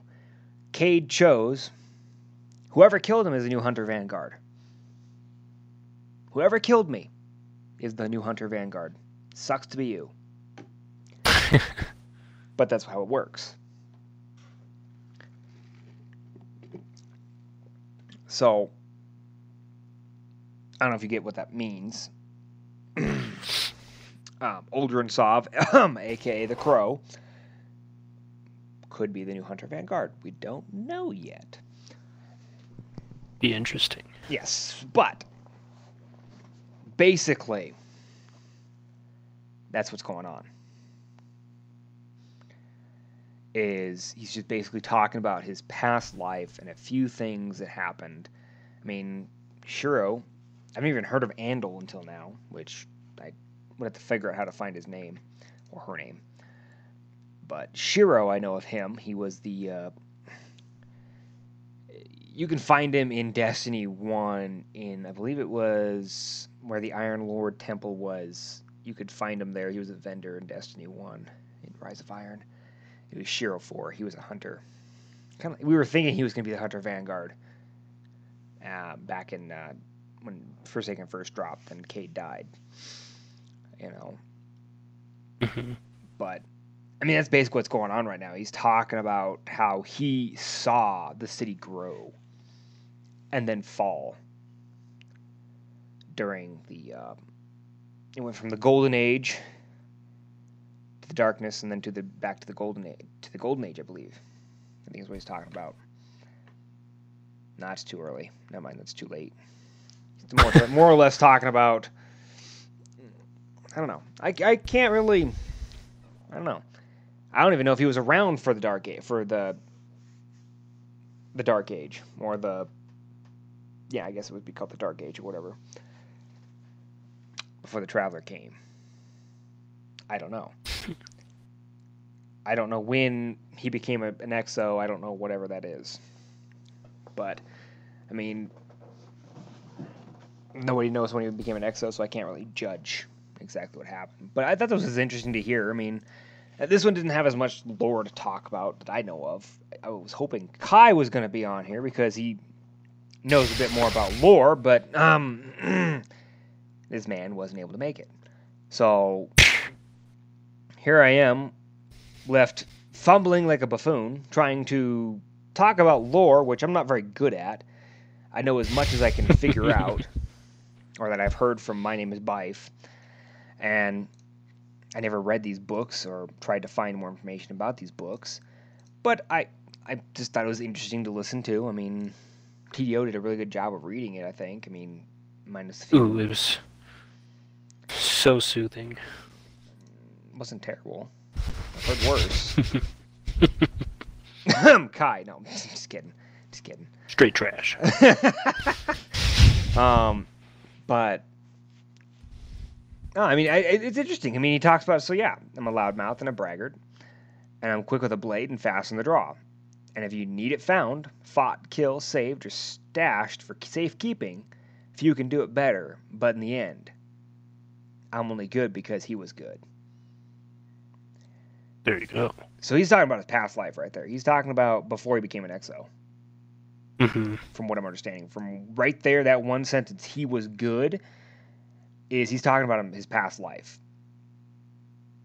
before he became a guardian and an exo.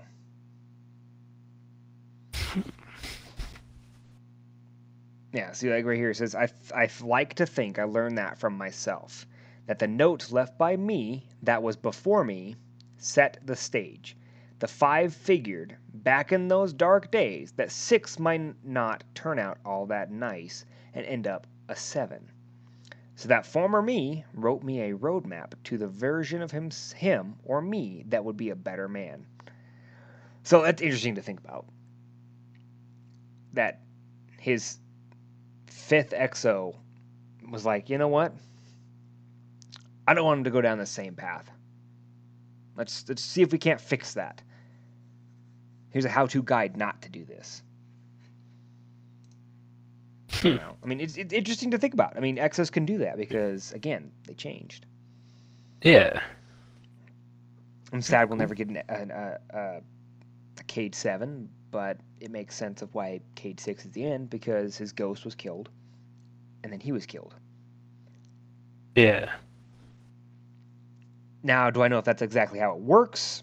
I mean, from what I understand, exos are made usually, like most some of them, some of them, anyways. I know um, Banshee 44 was made this way. Whenever his previous one died, it was automatically re-uploaded and made into another one.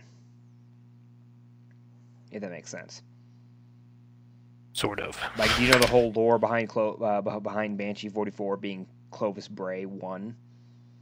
I've heard a lot about it in just some of the the YouTube videos that I Okay. watch and streamers. Okay.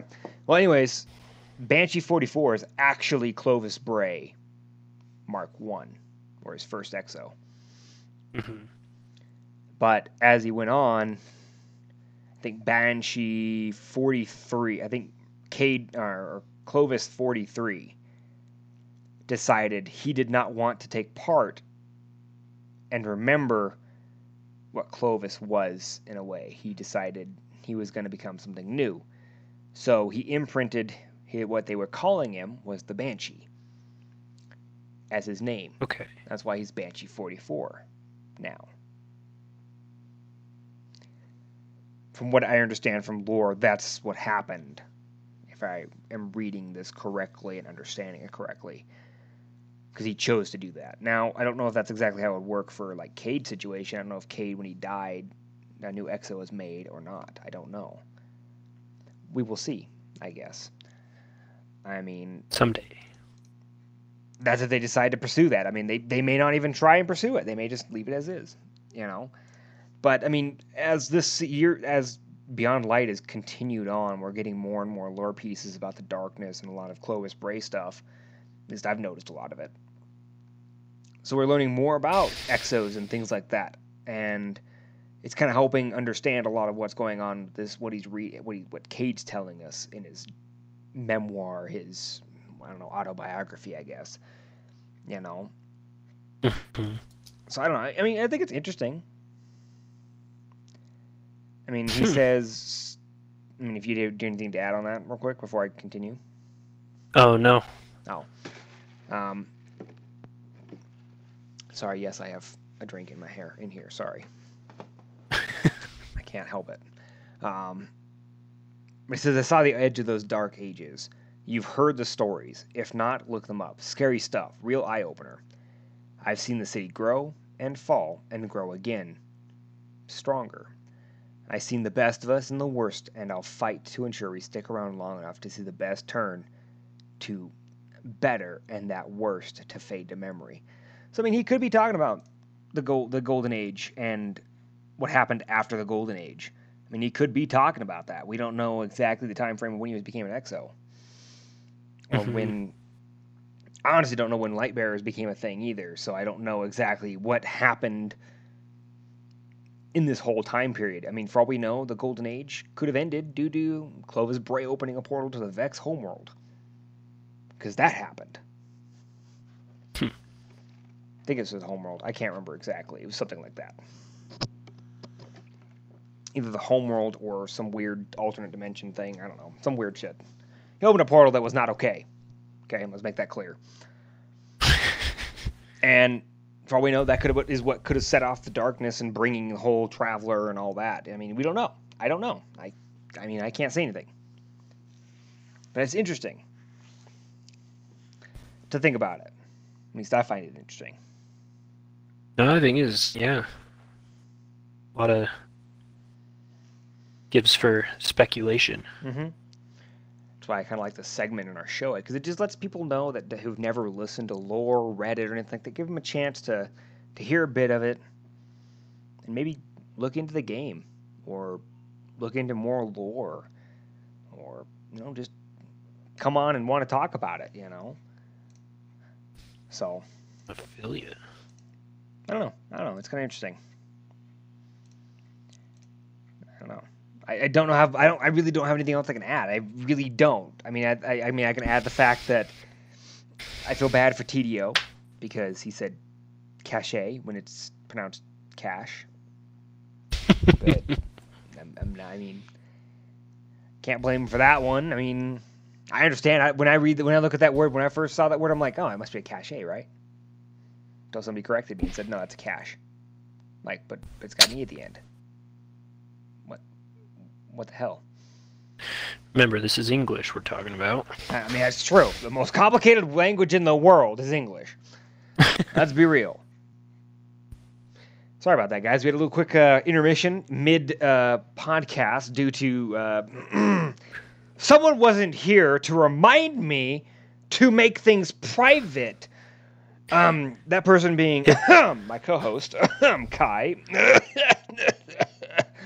um, What a uh, joke.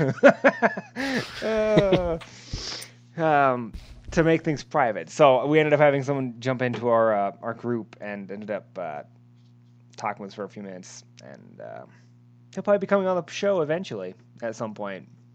We'll see. We'll see. Hmm. Maybe Kyle come back to the show too. Maybe. oh man, too much fun. But I forget where we were. So, I mean, I guess we can either continue trying to talk about lore or move on to the next topic. I mean, your choice, guest. Jiggy. I mean, I'm probably not your best source for lore. Well, Kai was supposed to be here. Yeah. That was my lore source. so it's it's mainly it's mainly you just talking, chatting, and I'm going, uh huh, uh huh, uh huh.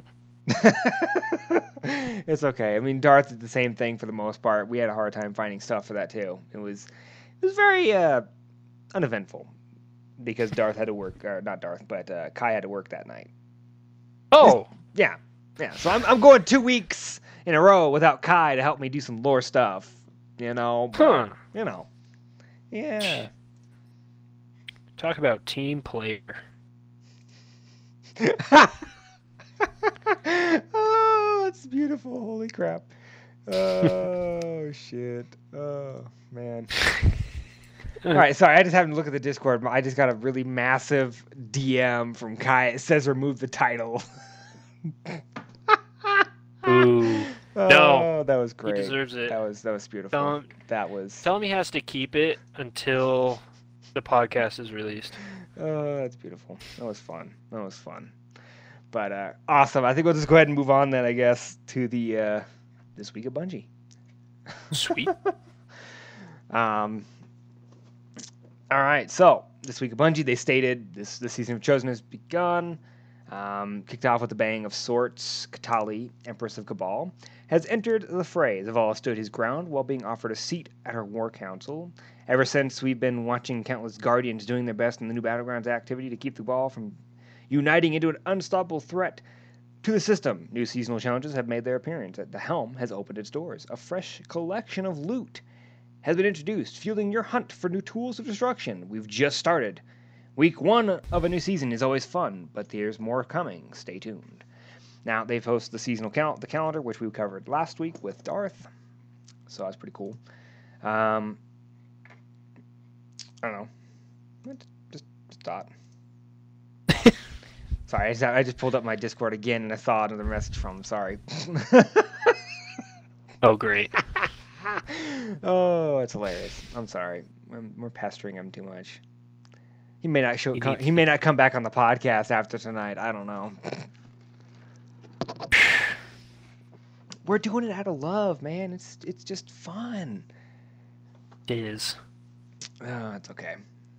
Um, but anyways, it says for who those of you who purchased uh, Beyond Light, you may have noticed a few goodies as well. The Stranger has a collection of new stasis aspects and fragments to earn, giving you more combat options to choose from. A new landing zone has been added to the northern reaches of Europa to help you complete quests a bit quicker, and new exotic armor pieces that are added, one per class, for you to discover. Now, I feel like that was the stupidest thing they could have done in this game. I'm sorry. As much as I wanted a new landing zone in Europa, I actually had to drive and remember how to get there. I liked that. I missed that. Destiny 1 only had one landing zone.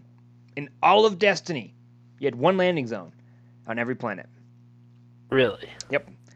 The only time you got two was when they added the Plague Lands in Rise of Iron. That was a brand new area that was connected to the Cosmodrome hmm but it had its own separate landing zones. You'd land separately in there, but you could still walk from the Cosmodrome into the Plague Lands. Oh. I wonder if it just is kind of like the state of Destiny. People are more interested in like grinding early, and so they just don't want to spend time driving around, taking in the sights.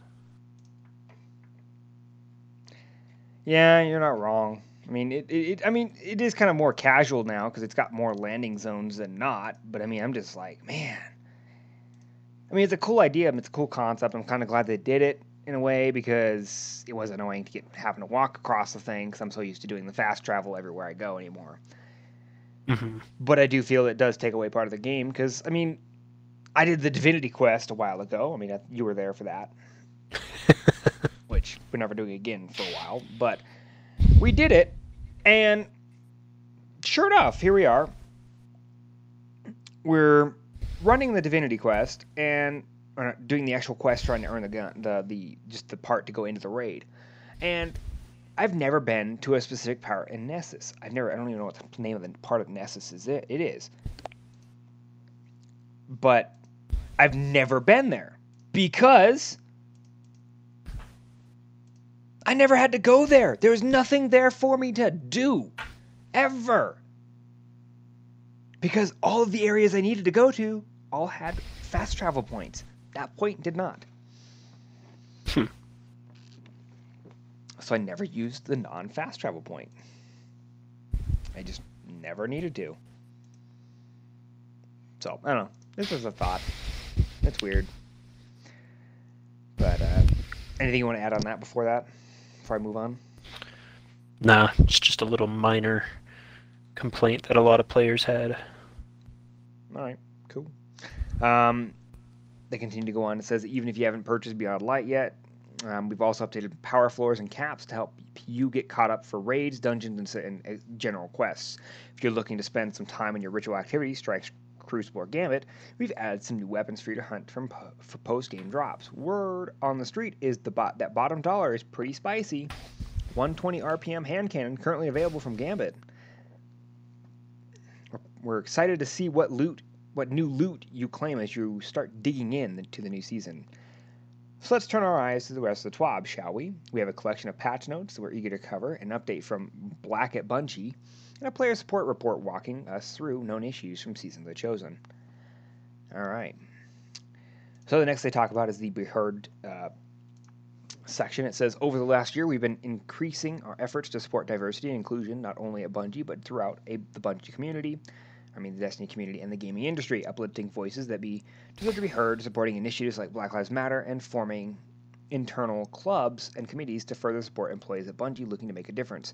These conversations should be should never be one and done, and we're committed to the continued support of equal justice for all. Um, back at Black at Bungie, introduced last year, has an update for you all to be heard collection pin in the celebration of Black History Month. Hey all, um, they continue to say. Um, in August, we start. We talked about our newest addition to Bungie, um, Black at Bungie, with the goals of spreading equality among our employees at Bungie. With Black History Month underway, Black at Bungie has been educating employees at Bungie about historical figures, current industry leaders, where to support local black-owned companies here in the greater Seattle area, and ti taking our lessons and turning them into action. 2020 was a stark reminder of the systemic racism that continues to plague the United States. Very proud and grateful for the powerful ways that many of you showed up for our black and brown communities throughout your activism, willingness to engage and challenge controversies, and support of the philanthropic work being done to combat racial justice injustice sorry in our society. 100% of profits from your purchases of the be heard collection pin last year were donated to the equal justice, justice initiative egi which added up to an impressive $425000 those funds will help support the egi's critical work over the next year egi is focusing on educating the public about America's history of racial injustice as a starting point for repairing its painful legacy of sla- slavery, racial terror, lynching, segregation, and mass incarceration.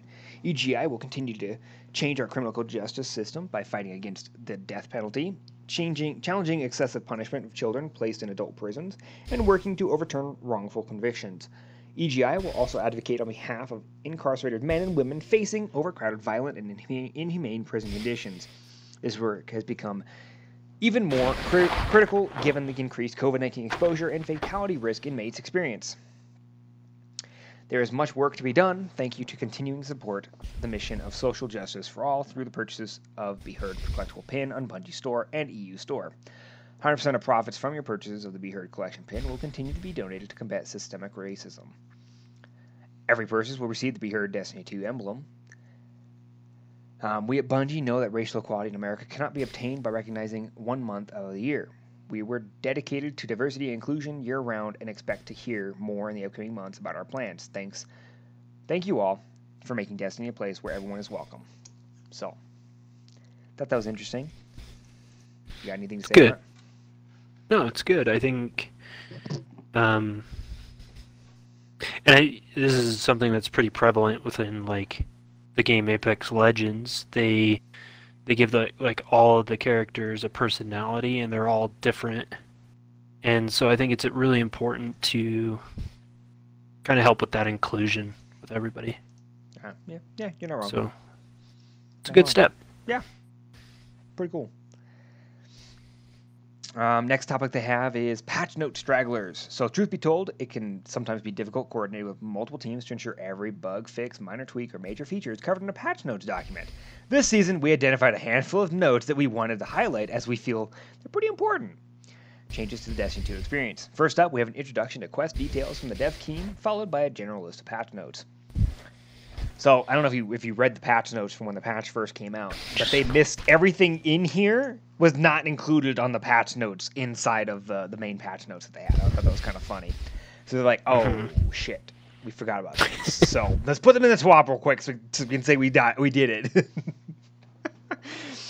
but uh, that was pretty funny.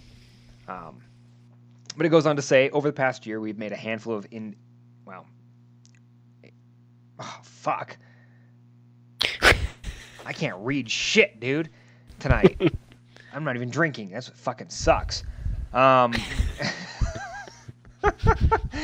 uh, what is that? Iterative? What? I don't know what the fuck that is. Fuck Oh. this. What the fuck, man? Anyways, Hold some on. players like, can you read that? I mean, I can't even read that word. it doesn't even look like English to me. I don't know. I'm losing it right now. Nighttime sickness. Do you even know where I'm at? No, I lost where you're at. I'm sitting here like patch note stragglers. What word is he looking So quest details, first first sentence underneath that. Where the pa- Made a handful of- yeah, iterative improvements. I mean, what the fuck is that word? Who knows? I want to dictionary this, okay? This is gonna bother the fuck out of me because I don't even know what the fuck this word means. Never heard this word in my entire life, and adjective relating to or involving Iteration, iteration. especially oh, of mathematical or computational process. That's such a big word. They could have used so many other words. Okay, that is such a word that they should not have used. This Yeah, I know I sound, I know I sound like I'm stupid, but I'm serious. I mean, you could have used a, such a simpler term to get the exact same concept across. Okay, seriously. we made a handful of improvements to the player's quest experience. There we go. There we go. Look at that. We fixed the sentence. Holy shit. Yeah. I'm sorry. I, I just can't. I'm sorry. I, just thought that was so stupid, but I'm sorry. Uh, anyways, yes, Truth is an idiot. Okay, we all, we all know this. Eh, I think we all are. Uh, anyways, they go on to say earlier on these improvements focused on helping players understand the quest when viewed together. Most recently, we added the quest detail screen. This new screen allows you to dive into the details of each quest, which should help you take in the narrative context and visual themes of the quest, understand what the quest is asking you to do and what you've done already, get a better look at the rewards for completing the quest. Taken together, we're hoping you feel more knowledgeable and motivated about the quests in your log. You can access the following screen by hovering over your cursor over a given quest and using the inspect command. And I don't know, it looked pretty nice. I thought it was pretty cool. I mean, what do you think? Mhm. No, I think it's it's great. Definitely appealing to like uh, the new light players. I like looking at it, honestly. I like pulling it up all the time and just looking at shit. It's got like a really cool background and it makes it so much easier to read the little lore piece at the bottom and the actual quest steps. It's kind of cool. And it shows you how many t- steps there are too in the quest, which I thought was kind of nice. Yes. So, you know, but uh, it says they are excited to build on the quest detail screen in future updates with more improvements to the quest experience. And now onto some general patch notes that were missed in the previous patch. It doesn't say that, but I added those words. Anyways, it says rituals removed Hawthorne's Red War era dialogue when completing her clan challenge. Players can now turn in gunsmith materials 100 at a time and Vanguard tokens 20 at a time, enough to get a full rank. That's nice. I like that. It's actually so much easier. I wish they would have done that like there D- towards the end of the last season. I wish they would have done it um, uh, day one, yeah.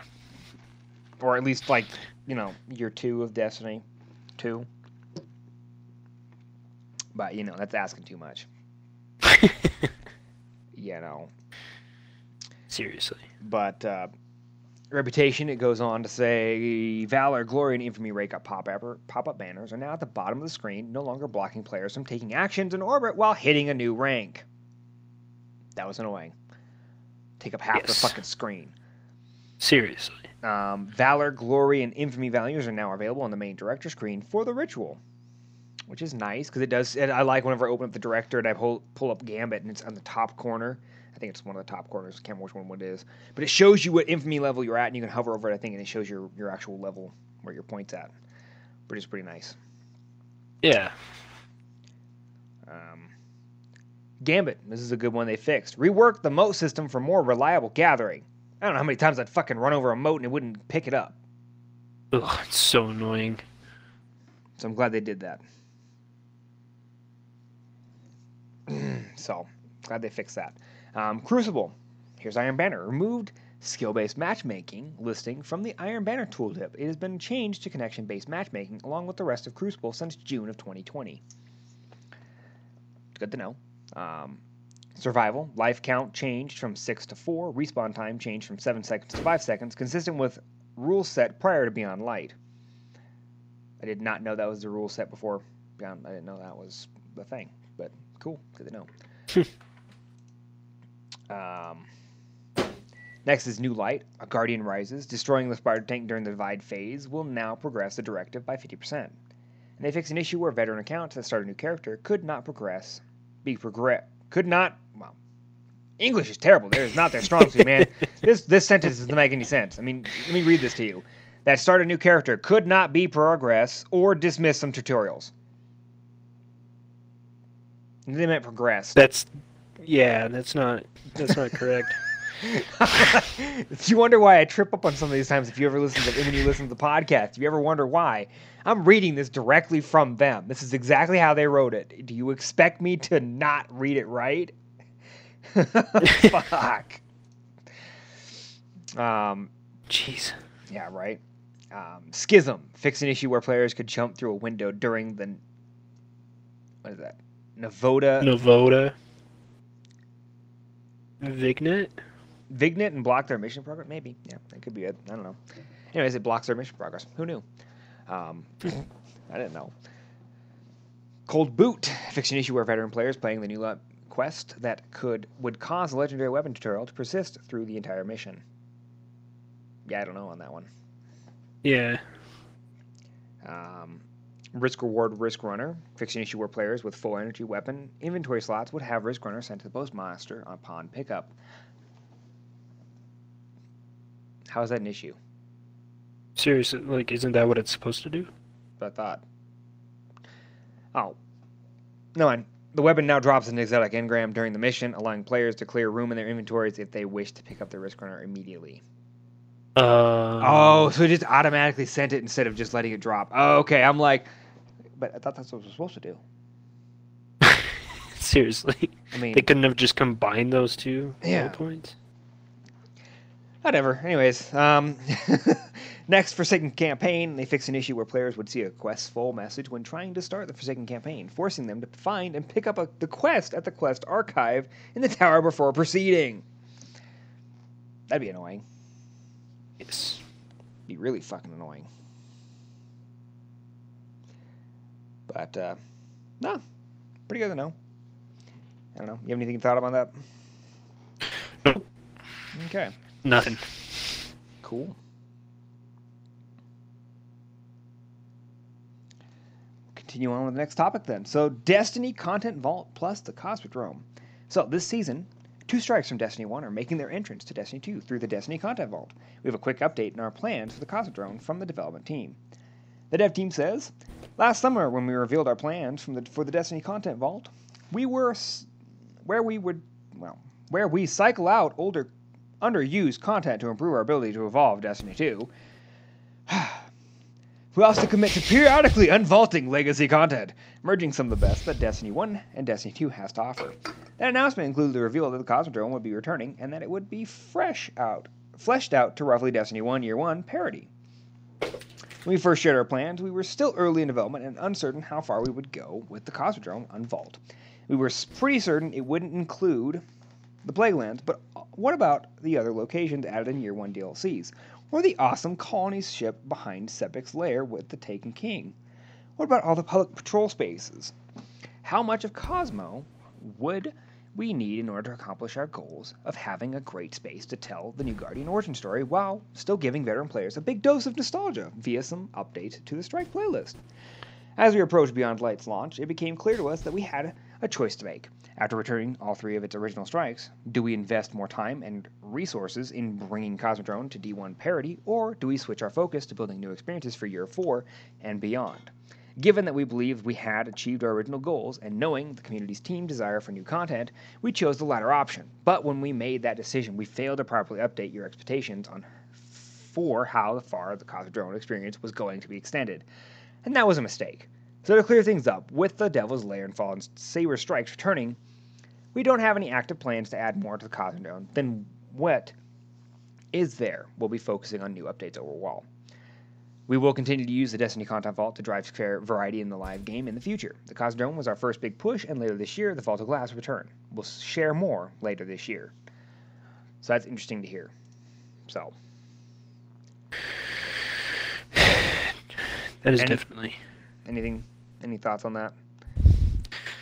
not a ton. Nothing really sticks out. All right, let me pull up one saying I got one thing to mention real quick on it. Um, I posted it somewhere for somebody. I can't remember where exactly. Let me just uh, quickly double check. I posted something about this the other day. I think it was yesterday. Um, but it's talking about right here, right here. So. Due to an issue where players could become blocked during the Fallen Saber Strike, it is currently unavailable. We identify the issue and are currently developing a fix. We will provide an update when more information is available. I haven't heard anything since that. That was posted. That was tweeted yesterday on the Bungie Help Twitter at 10:28 a.m. So if anyone has any updates, please let me know. As far as I know, they haven't said anything about it. Yeah, obviously wasn't in the TWAB later that day. So, you know, um, yeah. I don't know. So Me neither. next, we'll talk about the uh, the next topic, which is the chosen ones. Um, never want to jinx a new season by saying things are looking good, so let's avoid that. Earlier this week, we issued a hotfix to address some ca- crashing issues on stream, and we have a few handful of new issues being tracked with season of the chosen content. Destiny Player Support has had a, has a full write up on known issues, workarounds, and fresh investigations below. This is their report. So, next Thursday, February 18th, a hotfix 3.1.0.1 will be released, and here's a timeline event. So, 10 a.m., uh, background maintenance for it to begin, and then 2 p.m., background maintenance for, for should complete on the 17th. Um, on the 18th at 8 a.m., the maintenance should begin. Um, at 8:45, players are removed from activities and won't be able to log back into Destiny until 9 a.m. Pacific Standard Time. And at 9 a.m. Pacific Standard Time, hotfix will roll out. And at 10 a.m., maintenance should be completed on February 18th. That's Pacific Standard Time. So, good to know. Now, here we go. This is what's all in the patch. So, Salvager's Salvo, or yeah, Salvager's Salvo can now be reclaimed from collection. So if you have gotten it, do not delete it because you cannot reclaim it. Ooh. Um, vendor tooltips will no longer say they require trials tokens to rank up reputation. Um, the Whisper of Chains stasis fragment will now properly grant damage resistance when standing near frozen enemies. Swapping between Challenger medallions or Cabal runes on the Hammer of Proving will now refund currencies used. Um, Steam launched issues. We are currently investigating reports of players who are unable to launch Destiny 2 from Steam and will provide more information as it becomes available. Players who are affected by this issue should report it on our help form. Um, Beyond Light and Season Pass clarification. Players should be aware that Beyond Light Season Plus Season Bundle and the Destiny 2 Legendary Edition include a single Season Pass, but that will be applied to their counterpart on purchase. These bundles do not include more than one Season Pass. So good to know. You only get one Season Pass with that. So. I don't know. What are your thoughts on that? Um, I'm not actually sure. And it's good to know that you shouldn't delete the the ritual. Grind weapon? Yeah. Yeah. It is good to know. So. Oh, that's Thursday. Holy crap. They don't do a hot fix until Thursday? Damn. Sorry, I had to look that up. so, good to know. That hot fix ain't going to be until Thursday. Good to know. Oh, fuck. Um, all right. No, next is uh, known issues. So they've got Cabal Gold is not dropping from raid or dungeon completions. Socketing the hammer provi- proving prior to receiving a quest step to do so will not complete the step. Players will need to resocket the hammer to progress. Barrier Colossus champions in battlegrounds in the in battleground Behemoth may walk out of their barrier shields. Cool. Ascendant shards. I've actually seen that. Have you actually? Does it actually? Does, do, do they still count as immune? Yeah, it's crazy. Weird. Stupid. That fucking suck, dude. Um, Ascendant shards from Crucible and Gambit rank rewards cannot be acquired with a full consumables inventory, even if there's room in an Ascendant shard stack. Good to know. Dope. The back half of the bump and run sparrow is missing. I'm gonna look that sparrow up now because I'm kind of curious to know. I really don't know what the fuck that sparrow is. That's a new one to me. Kind of curious to know. You heard that sparrow before? No.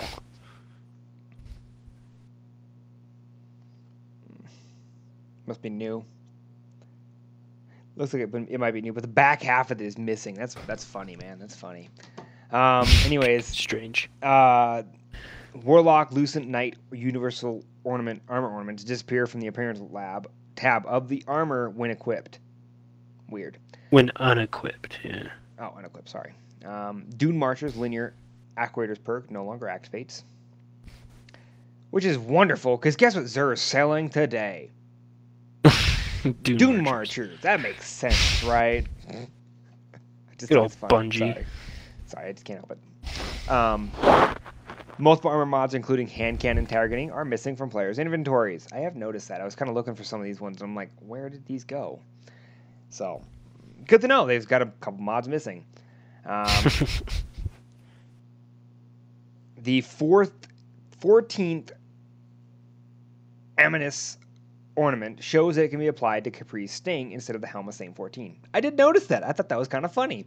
When I saw that, I'm like, dude, dude, what the hell? What the hell? I saw that in the store when I was playing my Titan the other day. I'm like, what the hell? Why is this a Khepri Sting? I, this is not a Khepri Sting helmet. What the hell? I kind of want to buy it just to see if it actually will let me equip it to my Khepri Sting. Do it. no, I, no, fuck that. I got to spend silver on good things. Maybe the new ornament for the next exotic would be kind of cool. Um, uh, next is the Mantle of Remembrance ornament show that it can be applied to Aeon Swift, but it's actually for Shinobu's vow. Good to know. Um, step two of the depict, Decrypting Darkness quest will not grant a free Umbral engram. I'm going to sneeze in a second, sorry. Oh, man. Never mind. Um, when being completed on second character, this is intentional, and players will need to play activities to find another Umbral engram or acquire one from their season pass. That's fucked up, but it makes sense. but I like how they're like, oh yeah, this is a known issue, but it, this is intentional. yeah. Deal with it. Like, I'm sorry, why? What the hell, dude? Like, what the hell? Then why is it in the known issues if it's intentional? Whatever, Because obviously it's a an intentional issue. I guess. I think it's That makes sense. that. I just, I don't know. Anyways, um, next says we are inv- investigating an increase in Anteater error codes. Vanguard 8 bounty challenge sometimes does not award bright dust on completion. The Cadius ornament shows that it can be applied to Aeon Soul, but it's actually for Obsidian Aspect. And Eyes of Tomorrow is doing less damage than intended, so it's not even doing the correct amount of damage. Awesome! Woohoo! Oh yeah, it was huge. Like the unintentional nerf of Eyes of Tomorrow. Yeah, it was unintentional, you know. Right. Bungo. So, um, next up is the closing out for the TWAB. They say, with everything going on, it's been hard keeping track of the days this week. Depending on your time zone and when you're reading this, today is Thursday, which means tomorrow is Friday. I think the team is pretty excited for you to get your hands on some trials gear this weekend. New armor, new weapons, a returning favorite, and some perks to keep your eye out for. And here they go, they show you a picture of the messenger. The brand new pulse rifle, and it rolls with the brand new perk that has never rolled on any other gun besides Redrix's broadsword, Desperado. And for those of you who don't know, but Desperado is a very cool perk. Let me quickly find this weapon on my phone. There it is. But Desperado, how this works is reloading after precision final blow increases your rate of fire. With this being a high impact frame pulse rifle, it's only a 340. Damn, beat that fucking microwave, dude. Sorry. Jeez. um, having Desperado will just make it go 10 times faster, or not 10 times, but a decent amount. Reloading after a precision final blow increases your rate of fire. And then you pair that with Rapid Hit. That's ridiculous. Or Outlaw, like it used to be. Oof. That's uh, Desperado and Outlaw were on Redrix's Broadsword, and that shit was evil. Super unreal. So it's kind of cool. I mean, I'm, I'm kind of sad they didn't bring in very many perks. I mean, I'm looking at the fourth slot, and all they get is Kill Clip, Celerity, Head Seeker, Desperado, and One for All. And then for its third, you get Moving Target, Outlaw, Killing Wind, Zen Moment, and Rapid Hit. So it doesn't come with a ton. But it's pretty unique. It's not bad. Looks nice, too. Yes, it's pretty cool looking. So, um, and it says even if you can't reach the lighthouse, you can start collecting some new gear from wins three, five, and seven. Don't forget we have we do have a weekly bounty that grants the three win reward upon completion. See you out there, and go easy on me if you cross paths. Cheers, DMG. So that was it for that. I mean, you have any thoughts on the closing out? No, all I know is I'm terrible at trials, and we'll see if I can even get my hands on any of this stuff. I, I'm never gonna get any hands on any of this stuff. The only time I've ever gotten any trials gear is because I've um been really me horrible and just jumped off the edge and committed suicide. no, seriously, I grabbed the three win bounty, the three bounty, the the three win bounty, Uh huh. and all it requires is you to complete matches. Oh. If you win rounds inside the match, you actually earn more progress. But if you just jump off the edge and die, you, you also get you get just a little bit less progress than winning a match. So that's one of the things that people do, and that's the only time I've ever gotten really most of my trials gear. I think I've done I think I've won one round. I've only done one time on my card have I gotten three wins, but it was a pain in the ass to get three wins. Really? Yeah. And this is Destiny 2. I never even did Destiny 1 trials. I never was able to get any teams to do Destiny 1 trials. so, yeah. But cool. Any Cool story. Any, any more thoughts? No, sir. All right, we'll move on to the uh, the patch notes because we're going to cover that because that's important shit. Apparently, who knew? We did not. Um. Anyways, so Destiny 2 update 3.1.0. So this is activities. So Europa, new landing zone is added in Evertide Ruins for all players who completed the Beyond Light campaign. So you have to complete the Beyond Light camp- campaign just to have access to it. Cool. Um, Dreaming City, the Reverie Dawn armor set now has reissued with new max power cap and the combat style mod socket. The Waking Vigil, Vouchsafe, Retold Tale, and Sleepless Weapons have been reissued with a new max power cap and new weapon perks. Or a new perk pool, sorry. Dreaming City weapons that have reached their max power caps will no longer drop once you have obtained the, the item once, allowing collectors to fill out their collections while ensuring the subsequent item drops remain usable in difficult activities. Fixed an issue where Petra's map icon could blink even if there was no quest to talk to her. Yep, that was annoying. Um, fix an issue where one-way connection to or temporary connections between areas weren't accounted for by the waypoint system. Fix an issue where one of the portals to the conflicts was missing. Fix an issue where some Ch- Shiro Chijao log lines would play twice when picking up a troll beacon. Fix an issue where lighting would noticeably pop when moving between. Um, what the hell? Rheasilvia. Is that what that is? I don't know what the fuck that is. And Harbinger's seclude, okay? It's in the it's in the Harbinger mission, okay? That's all you need to know. Um, fuck, dude. Fuck. that one's that one's difficult. That's fucking insane, dude. Like, what do you expect me to read that? What the hell? Come on. Um, Malfeasance quest takes an issue where the taking acolytes were missing their void shields after during the Malfeasance mission, and they fixed an issue where it was possible to fight the ogre boss without triggering the darkness zone. Good to know. Um, Dark Monastery fixed an issue where players, some areas that were supposed to be private, were in fact public, and fire teams could block each other's progress. Cool. Good to know. it's fucking awesome, right? Heck yeah. That's exactly what we want to hear, you know? It just, yeah, let's fuck everybody's day up.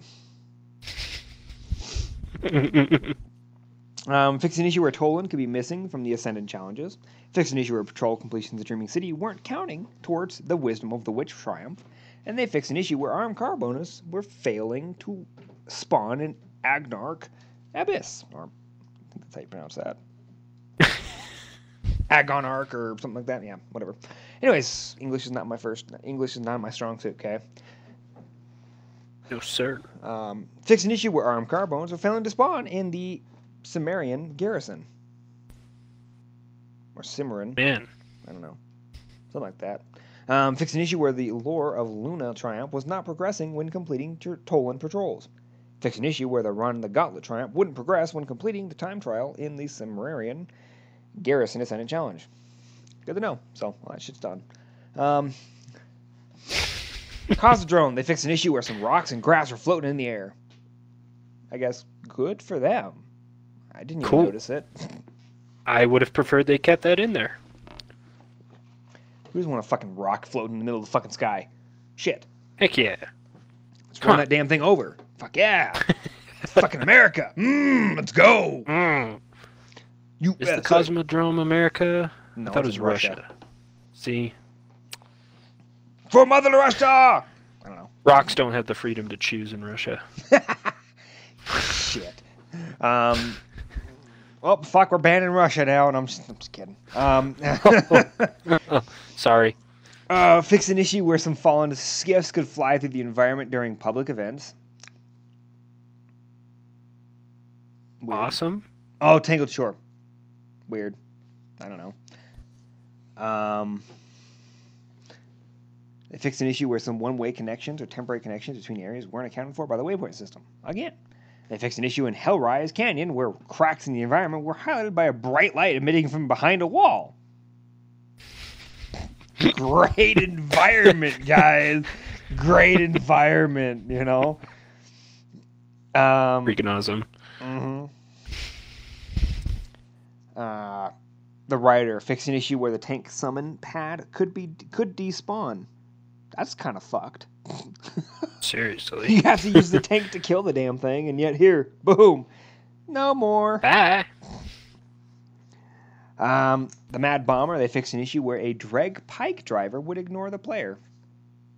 Well, damn, that sucks. Why'd they fix that? I know, right? Come on. Oh, same reason they had to fix the whole uh, uh, for uh, Sparrow encounter in Deepstone Crypt because you know can't be too easy. Yeah, but so the new glitch that's in it is Mhm. still pretty simple to do. You just have to have one player sit in the, the room. And as long as you put your sparrow outside of that, or like the little airlock room, Yeah. you get onto it from the airlock. You'll Okay. you'll get the shelter of the storm. That's not terrible.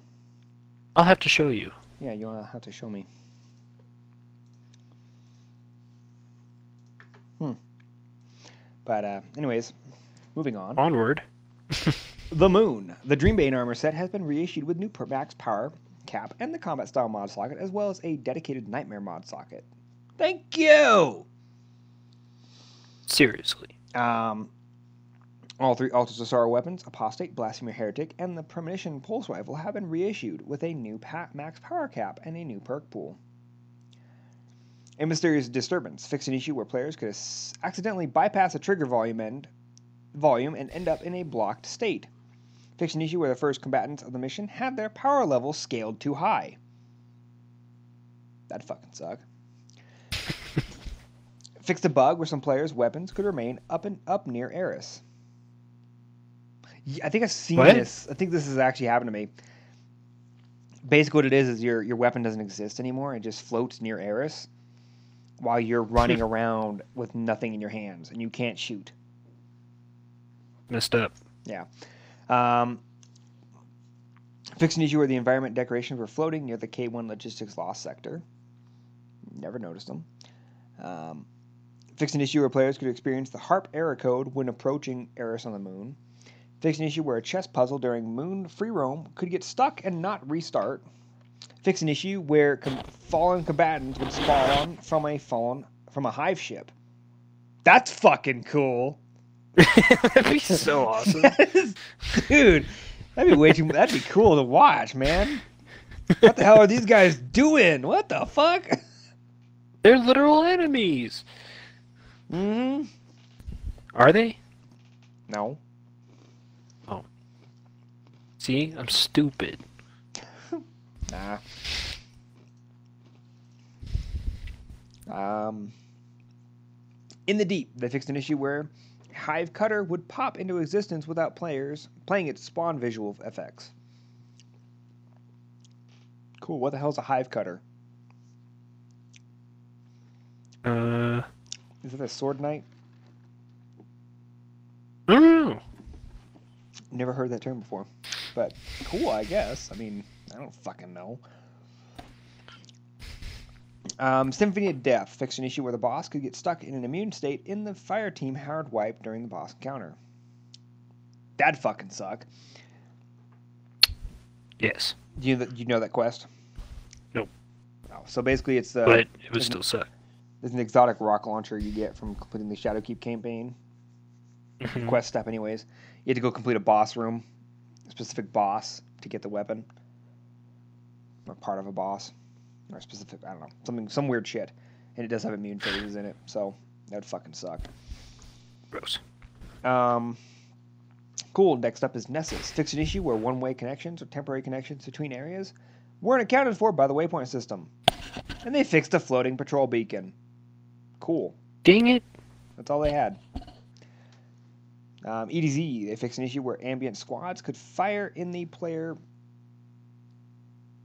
Ambient squads could fire on the player before they finished loading in of the Silent Fang mission. Fixed an issue where one-way connections or temporary connections between areas weren't accounted for by the waypoint system. Woo! Um, fixed an issue where the combatants from the final encounter could respawn during the end of a mission countdown timer at the end of one of the Silent Fang missions. And they fixed an issue where some water reflections had graphical areas in cave areas. Good to know.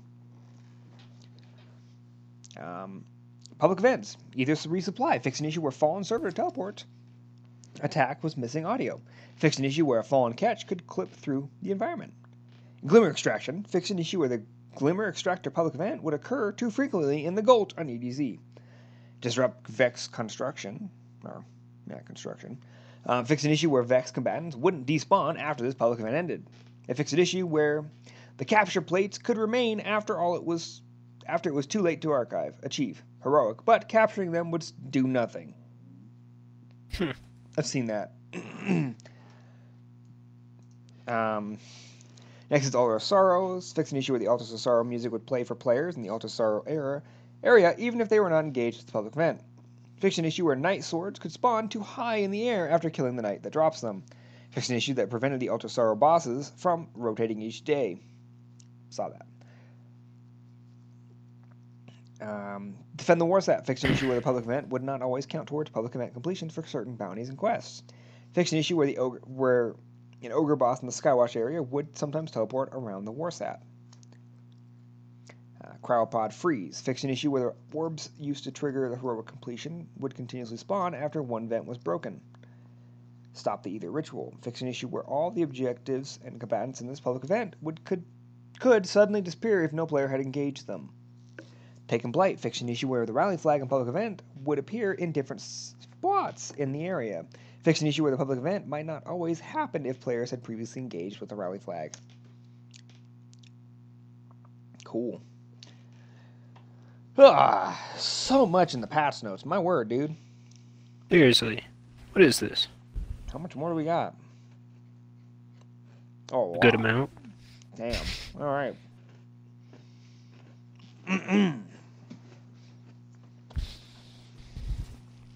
Sorry. Eating something. That bad idea to do this right now. Girl Scout cookies. That's all I gotta say. That's important. My wife told me before we started the podcast. She's like, "Our Girl, our Girl Scout cookies came in." I'm like, "Yum!" And she's like, "Here, take these two boxes with you." like, fuck, are you trying to fatten me up or something? Damn. Heck yeah. So I had to have one of those cookies. They were staring at me. Anyways, strikes. Word of nothing. Fixed an issue where a Minotaur mini boss could teleport to attack the players too early before the shield that it was supposed to block it came down. Mm. Fixed an issue where the lift tube could ca- close after the first member of the fire team went through, preventing the other fire team members from proceeding. Fixed an issue where the strike boss was facing the wrong direction during some animations. Fixed an issue where some combatants would could pop up in existence instead of spawning properly with animations. Fixed an issue where players could progress too far without putting a pulling putting a lever and then having to backtrack to find it. That fucking suck.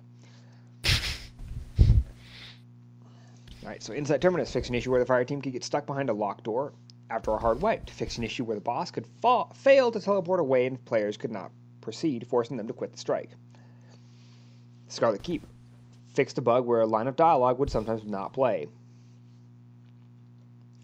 Like a Okay. Shadows, yeah, right. Uh, Lake of Shadows fixed some bugs with the waypoint location to fix an issue where it was possible to bypass the trigger volume and break the mission flow, blocking the fire team from progressing.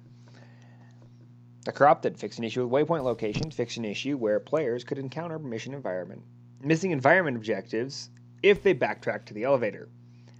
Broodhold fixed an issue where some combatants would pop up into existence without showing proper anima- visual spawns. Fixed an anime an animation issue where a high barrier would briefly pop back into existence before despawning.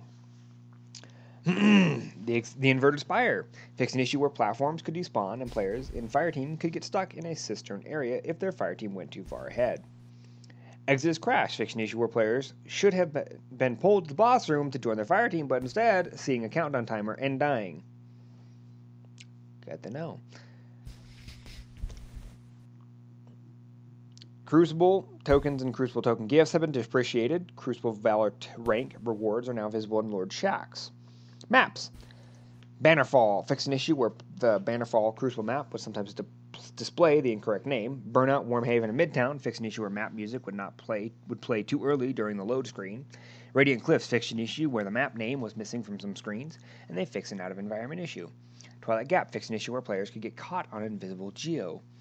Exodus Blue Javelin 4 Fragment, Midtown, and Dead Cliffs fixed an out of environment issue. Gambit.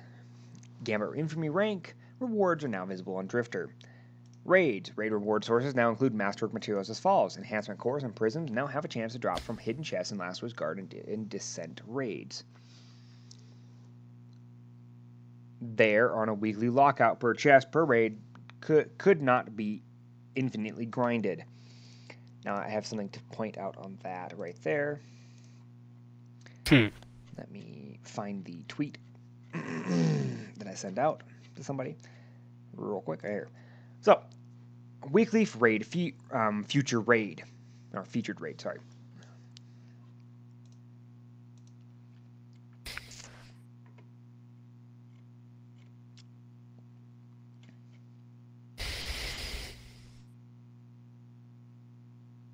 Yeah, these are a weekly lookup. Yeah, sorry here. Said, DMG tweeted this. I don't know what day it was. I didn't take a screenshot of the day. But it says this is an errant patch note which will be removed. Weekly featured raids were not intended to be released with season 13, but this is something the team is targeting for a future season. Once more information, we'll let you know. Checking with the team, it's looking like core slash prisms being added to secret chest was intended for this release and should be live now. So, there is that. There it is. So I don't know if you knew this, but back in Destiny 1, near its final year, after year three, um, in year four, as they call it, it was called the Year of Triumphs.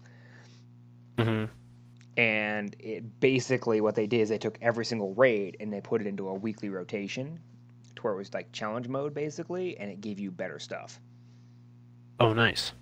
Like it, rewards were better if you did it on those weeks. So, you know that's that's what they're talking about with the, when it comes to the weekly ro- raid, raid rotation thing. That'll be cool. Yeah, it'd be fun. It should be fun.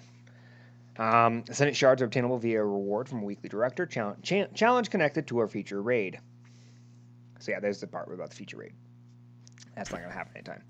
Um, a Ascendant shard weekly director challenge requires players to complete all encounters of the fir- featured raid before paying out. Um, those two you can ignore. They were supposed to be removed, but they were not. I this is actually I pulled this patch notes from today. This is not Mhm. the day before or whatever. This is actually from today, so they didn't remove them. Um, I, tw- I posted that tweet on Wednesday, so they still haven't removed them. Nice. Yeah. Um, next up is Last Wish. Encounters and challenges should now award the intended standard XP amounts. Fix an issue where players could experience network desyncing. Fix an issue where some Knight combatants would spawn inside of a wall. Fix an issue where too many taken captains were spawning during the Riven encounter. Fix an issue where the Morgeth and Spire Keeper would pop into existence with within views of the player. Fix an issue that allowed the fire team to skip some platforming gameplay once the first player in the fire team got through. Fix an issue where players could die after clearing the platforming encounter and have to redo the platforming gameplay. Fix an issue where killing an eye, killing a second eye of Riven at just the wrong time would break the encounter and force a restart. Fix a bug where a drift or dialogue line would play even if you hadn't activated the relevant wish. Fix an issue that prevented the Strength of Memory challenge from being completed. I Don't know.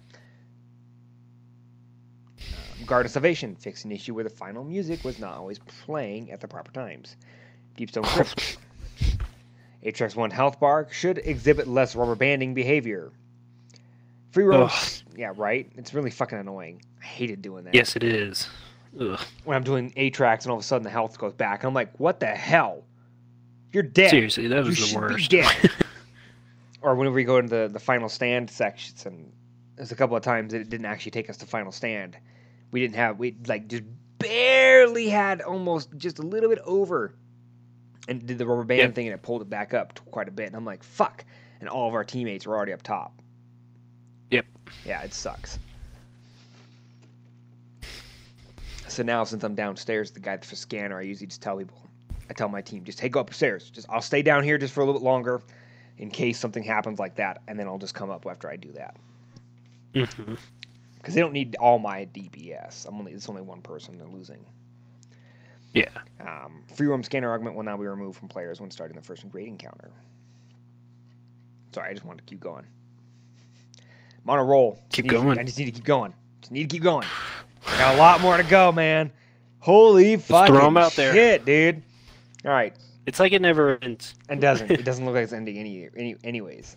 So Oh, jeez. Dungeons, Shattered Throne. Shattered Throne chests will no longer drop items that have been reached their maximum power caps. Reverie Dawn armor that drops from the Shattered Throne dungeon will have a roll with higher stats comparable to raid armors. Dreaming City weapons that drop in the Shattered Throne dungeon can roll with perks that are unavailable from drops from other reward sources. Fix an issue that where music might not play during the final encounter.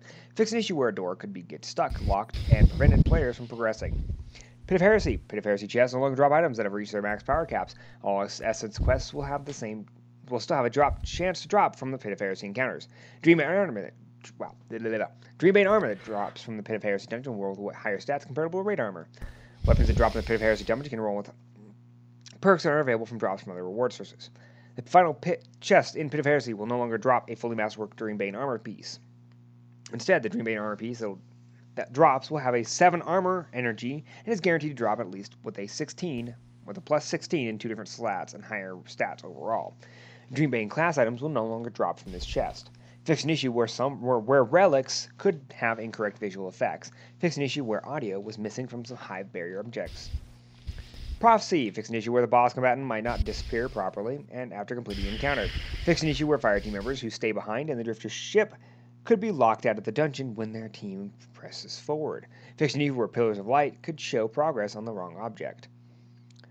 Fix an issue where pillar, light pillar visual effects were offset from certain platforms. Fix an issue where the Echoes boss teleportation anim- animation and VFX wouldn't sync up with the actual teleport, causing some odd animation. Fix an issue where players' ghosts could appear in the uh, inaccessible location if they died shortly after stepping through a teleporter, forcing them to wait 45 seconds before spawning. Fix an issue where join in progress players would spawn way back at near the beginning of the dungeon if they joined late. Fix a bug where players could pick up motes without receiving credit for it. Fix an issue where a bel- devoured ogre would sometimes teleport to the players if they moved too move too far away. Fix an issue where two of the mote gathering rooms would prevent players from respawning with them. Uh, general fixed AI behavior bugs across numerous activities where combatants could be found standing still, teleporting, or moving to the wrong location. Fix an issue where some lost sector combatants' power levels were too low, sometimes lower than the same combatants in the public free roam areas. Fix an issue where the incorrect name was shown above the health bar for various named combatants in various activities. Whew. Anything to say on that? Nope. Cool. My mouth is killing me right now. It does not want me to. It wants me to shut up now. My facial muscles actually hurt, dude. so much reading. um, UI and UX. So general fixes. Collections categories now allow players to mark all new items as seen to clear the new item or indicator for that category. You can now just go over the category and hold X, and it fucking gets rid of the damn thing. Dope. Love it. Vault has a button with information about how to access the Destiny companion app and others built by the Destiny community. Menu header bars correctly stretched to widescreen monitors. Logo updated for the BNOC team, formerly known as DOC. Shout out to the folks who've kept our services running for years and cheers to many more. Fix an issue where sometimes the legacy triumphs are displayed when first accessing the triumph screen. Subclass toggle icon now correctly displays in an inactive state when equipment is locked. Updated stasis aspect fragment display to correctly show zero slots. Eververse economy. Weapons and armor ornaments will no longer be gained on player entitlement state. Weapon armor ornaments tooltips in the store now clearly indicate when a parent item is not owned. Don't know what that means, but okay. Oh, well, when, a Yeah. when you don't own a weapon, like an exotic weapon or we- exotic arm piece, or Hmm. I guess that's cool. Um, fix an issue where certain arc and solar grenades would apply their hit visual effects to animated doors and floors. Fix an issue where using Shiver Strike near stasis crystals would could send you into the stratosphere. Fix an issue where certain abilities near stasis crystals could push you through a closed door. Damn, it fixed that one too. Um, fix an issue where some Dang yeah, right. Sunbreakers would trigger roaming flames with solar sword kills. Fix an issue where Sentinel Shield single attacks via heavy attack input did not consume super energy. Damn, did not know that was a thing. Um, fix an issue where players could be damaged by the shatter of their own stasis crystals if the opponent had Whisper of Fissures equipped. Fix an issue where Wormhusk Crown and Vesper of Radius could trigger their perks upon breaking out of stasis. Fix an issue where Duskfield grenades can freeze stasis crystals and barricades. Improved reliability of Frost Pulse aspect when enemies were on a different elevations. While using Jumper or Cold Shoulders, Glacial Quake Super, super Melee attack is now also mapped to LT slash L2 for accessibility. Decrease the height at which Glacier grenades will launch the player who threw them. Duskfield grenades can now kill to prevent players from using the continuously trap others in stasis. Oh, cool. Um, Ice Flare bolts no longer grant grenade energy when shattering a frozen target. Ensure the Ice Flare bolts correctly task the number of seekers created before going on cooldown. Good to know.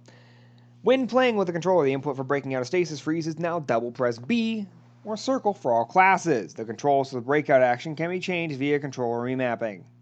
Seriously! Yeah, that's so weird how they decided to do that. It was Well- different, like between the three classes. Well, yeah, it was different between all three. I mean, there's only two classes that had the same one, and that was the hunt, the Titan and the state and the, the Warlock because it was based. I was I'm assuming how they did it is they based it on the uh, their class ability. Because I noticed that the Hunter was the only one that had the double tap B. At least on Xbox. Yeah. And it, I think it's weird that they did it that way. I feel like it should have been either double tap B for all three or just hold B for all three. That's why I couldn't break out of stasis the other day. I didn't realize they fucking changed it. I'm sitting there doing Crucible and I get frozen. I'm like holding B. I'm like, why is this, this breaking me out? What the hell? That makes sense now, actually. Yeah. Wow. There you go. Thanks, Bungie. Um, the controls for the breakout action can be changed via control remapping. Um, stasis freeze increase the damage frozen players can take before shattering them from 100 HP to 200 HP. When frozen by stasis, players now take 50% less damage from primary weapon ammo. Uh, when frozen by stasis, players now take 50% more more damage from special ammo weapons, heavy weapon ammo, and non-stasis abilities. Note, we're planning a more in-depth abilities tuning path, but in the meantime, we've implemented this change to increase players' chances of surviving during being frozen. Frozen stasis. Fro- when frozen by stasis, AI combatants now take 5% less damage from primary ammo weapons. Frozen by stasis, AI combatants now take 5% more damage from special ammo and heavy ammo and non-stasis abilities. Withering Blade. I don't know what that's on. Is that the one of the knives? I guess. I don't know. Withering Blade. I don't know which one that one is. Anyways, no longer. What's that? I don't know. No.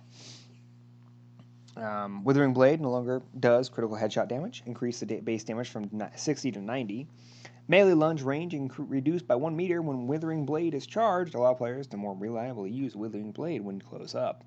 Handheld Supernova reduced self damage from 100% to 25%. Cool.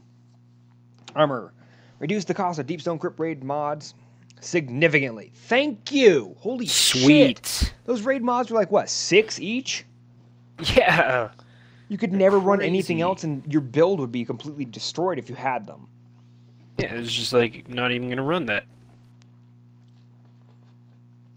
With the Taking Charge mod equipped, you will no longer pick up Orbs of Light if you are already at your maximum charge of Light stack. Orbs of Power, sorry. The Aeon Cult Arm exotic pieces for all three classes have been redesigned and now feature selectable role-based mod perks oriented towards teamwork. The Overshield buff timer granted from Icefall Mantle Exotic will no longer be refreshed when a Titan is not is shot by al- allied players in PvE. Yo, wait, you can do that? What? That was a thing? Aw, man, they fucking took that away from me. What the hell? Didn't even know that was a thing. I knew if enemy combatants, if they shot you, it would refresh the, the timer, but I didn't know if your allies shot you, it could do the same thing. What the fuck, dude? Who fucking knew?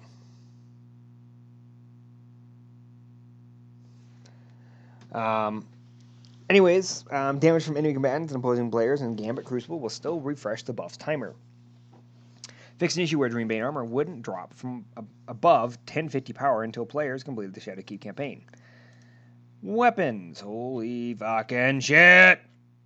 so much more to go. Holy crap, dude. Holy fucking shit. Um, catalysts for the following weapons have their sources and objectives updated to be associated with vaulted content. Oh, not be associated. So Bad Juju is Bird and Sleeper Simulant, the Huckleberry, Worldline Zero, Polaris Lance, Telesto, Legend of Acrius, Skyburn's Oath, and they fixed an issue with Sturm's exotic perk. Sturm will net once again reload any equipped special slot weapon on kill, provided the special weapon's clip isn't full already and there's res- re- available reserve ammo. Bow weapon kills or multi kills no longer incorrectly progress the fusion rifle calibration bounty from Banshee. Good to know they did that. Fixed an issue were preventing that Merciless was increasing its charge rate, uh, from increasing its charge rate on non lethal hits. This also fixed an issue affecting the exotic perk of Jade Rabbit, Eriana's Vow, Cold Heart's perk not triggering when shot through a Titan's Rampart barrier, and Mulligan activating on hits when used on anti barrier rounds.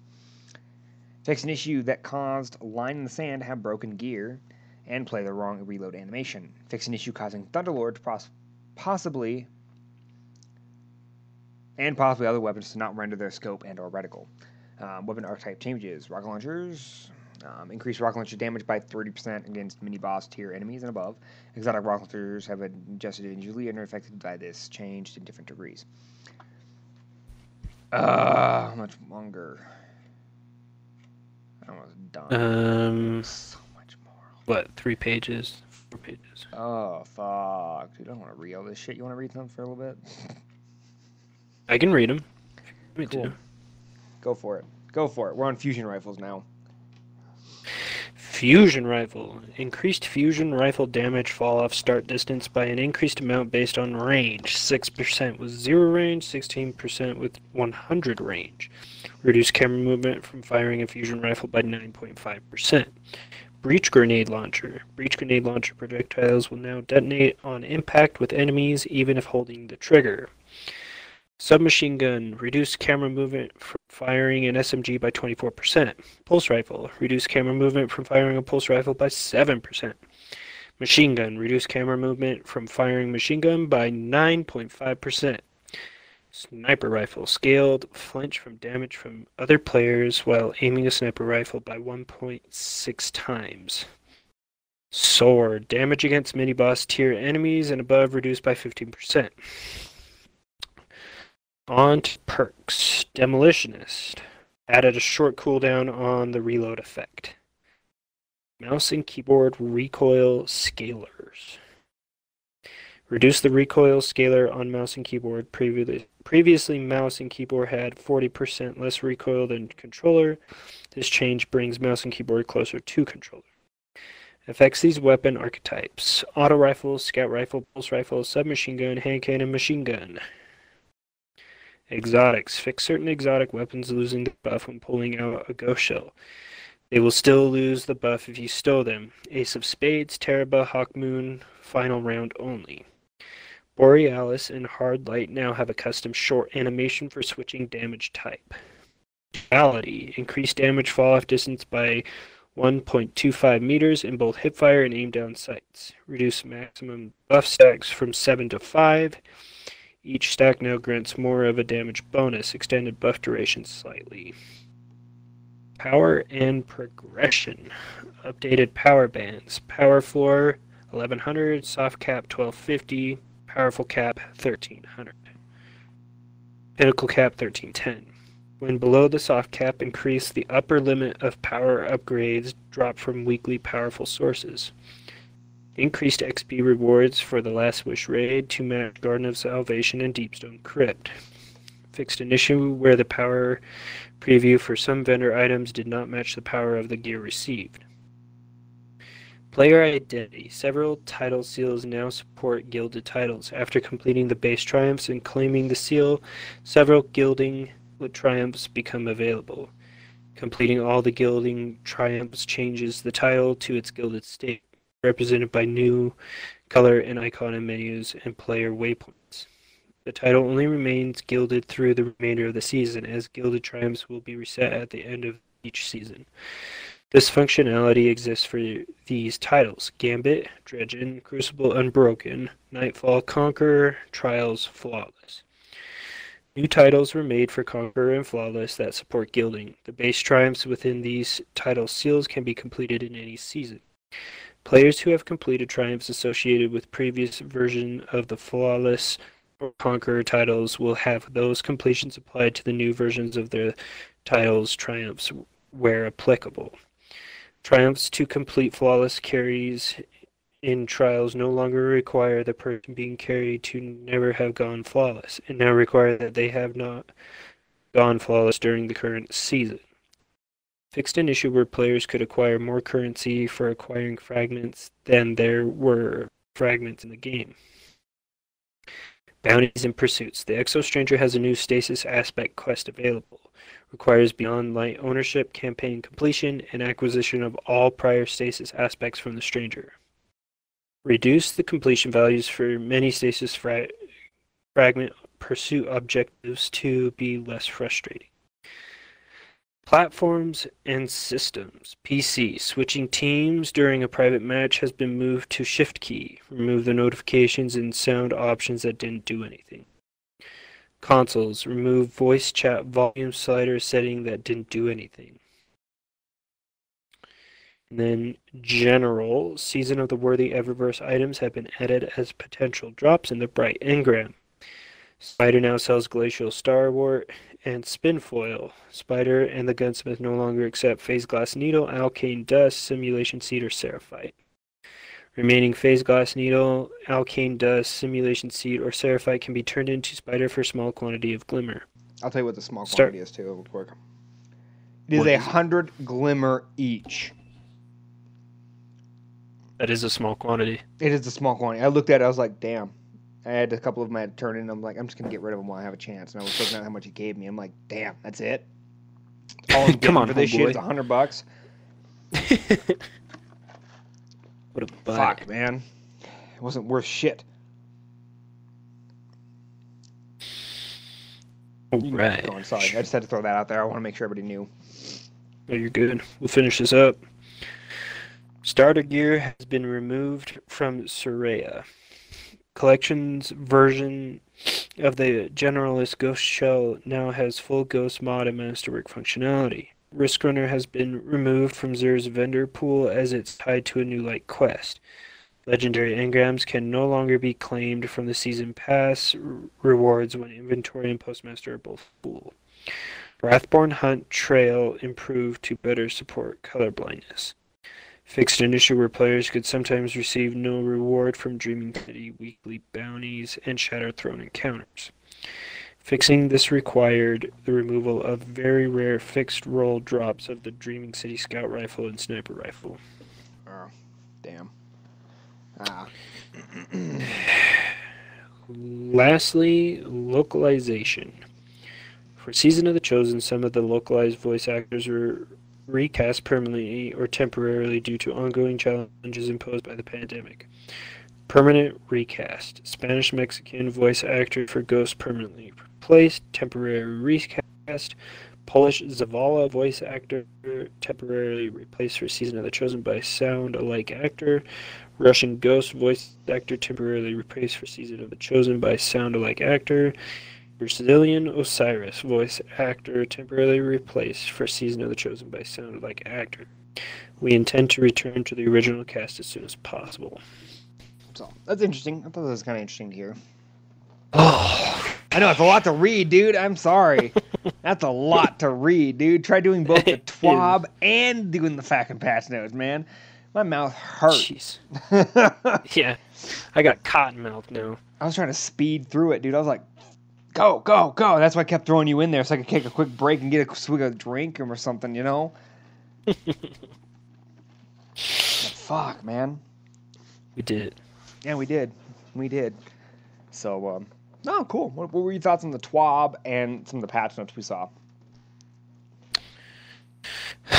Um, they paid attention to a lot of bull crap. Yes, they did. Yes, they did. Way Lot of- too much attention. Like, come on, Bungie. Focus your Mhm. time and energy towards something that matters.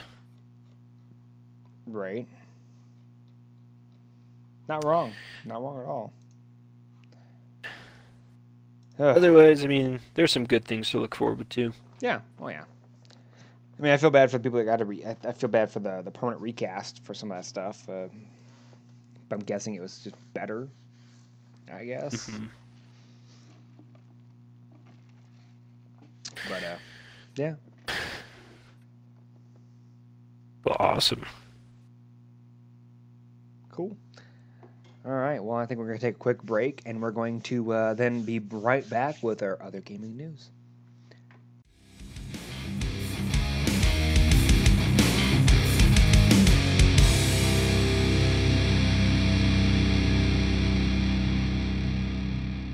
All right, and we're back. So we're gonna go ahead and do some other gaming news. I did a little bit differently this week, um, kind of in a hurry the podcast. Was running a bit late this week, but um, I'm gonna read you just from our Discord.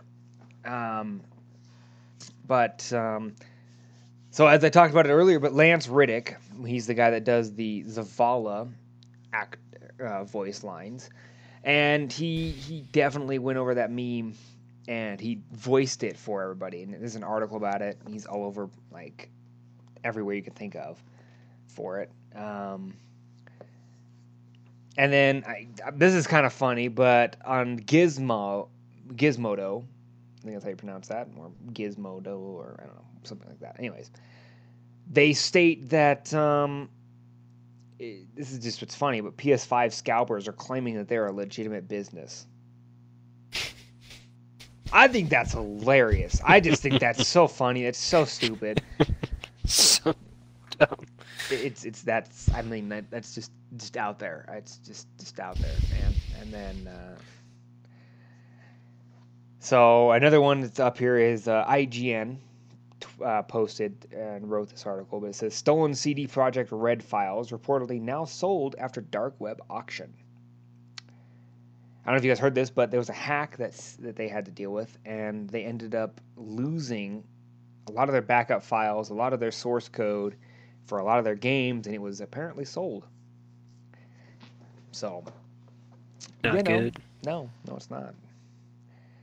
So there's that one. I do have one more, um, which I thought this was an interesting read. I don't know if if everybody else might not, but it's from the the uh, the Onion. And the article goes: "The end of an era. Sony just announced they're stopping production of the PS5." And so I'll read this as is. I just want to read the whole article. But it says, Get ready to experience a roller coaster of emotions. Sony diehards in a press conference early Thursday morning, the Japanese console maker ushered in the end of an era with the bittersweet announcement that they will stop production of the PS5. Wow, gamers, we knew something like this might happen, might be coming. But that doesn't mean it ma- make it any less painful to know that uh, this historic period in video game history is finally coming to a close. It was a wild ride, but all good things must come to an end said a visibly emotional Sony CEO, Kenrich. Kenichiro, Ken, wow, Kenichiro Yoshida, pausing several times to collect himself while announcing the momentous decision to cease manufacturing the console. We want to thank the designers and the game makers, but most of all, we want to thank the fans for everything that they did to make this the most incredible three months in our company's history. It was our privilege to bring the PS5 into your homes, he concluded. For fans of the iconic console, the decision, effective immediately, is an emotional moment that reveals exactly how far we've come since the console's launch back way back in November 12, 2020. In fact, there's so much to remember it's hard to even know where to begin. Most will think will think back to the unforgettable times they spent the titles ranging from 2020's Astro's Playroom to Nioh 2 Remastered, also released in 2020.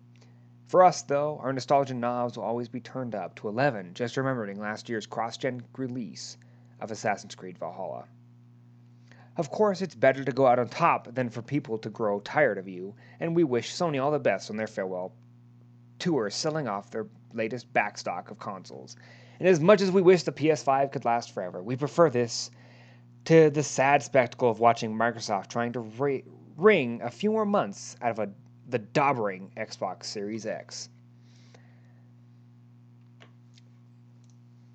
So, and it says that we are, we for one are glad to see Sony taking the classy way out, and though they might be closing the book on one of the most notable epochs in game video game history, we can't wait to see what they're up to next.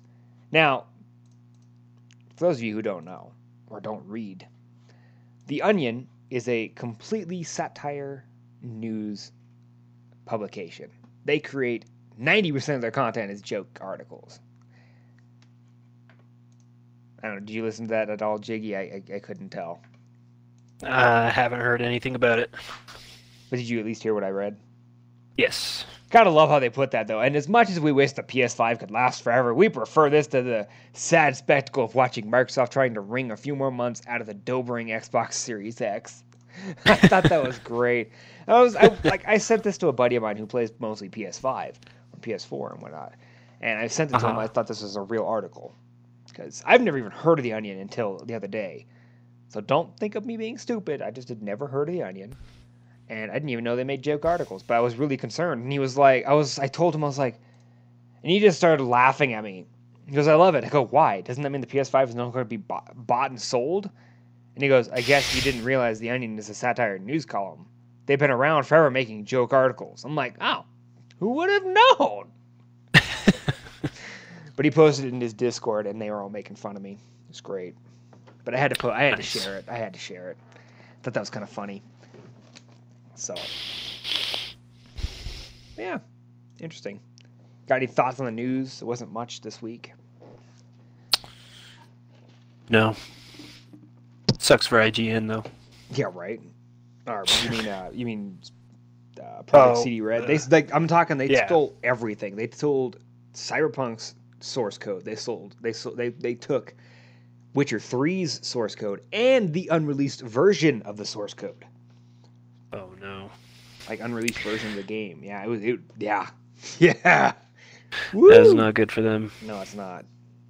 And it's only because they didn't pay the ransom that it got sold. Bunch of punks. Mm-hmm.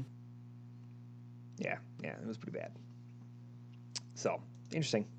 All right, well, well. That being said, we'll move on to our questions for the show, and we'll do with the our first question being from uh, TDO one one seven. he sent us one, another voice question, so we'll go ahead and uh, have a listen. If there was a game that you guys enjoyed when you guys were kids, which game would you guys want back? But that gets complete a, a complete overhaul, like the the same thing that's in the game, but just like reskinned or graphics are more explosive to your mind or to your eyes and all that. Which game would that be? That was a really good question, TD. I, I, I think that's a pretty decent question. What do you think? Jiggy? I'll let you answer the question first, too.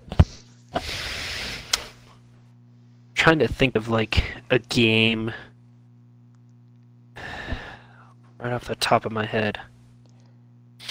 I got a few I could name. But I'll Let's start leave- with yours. Fuck, I don't want to do that. I was trying to get. You're the guest, man. I don't fucking care what I say.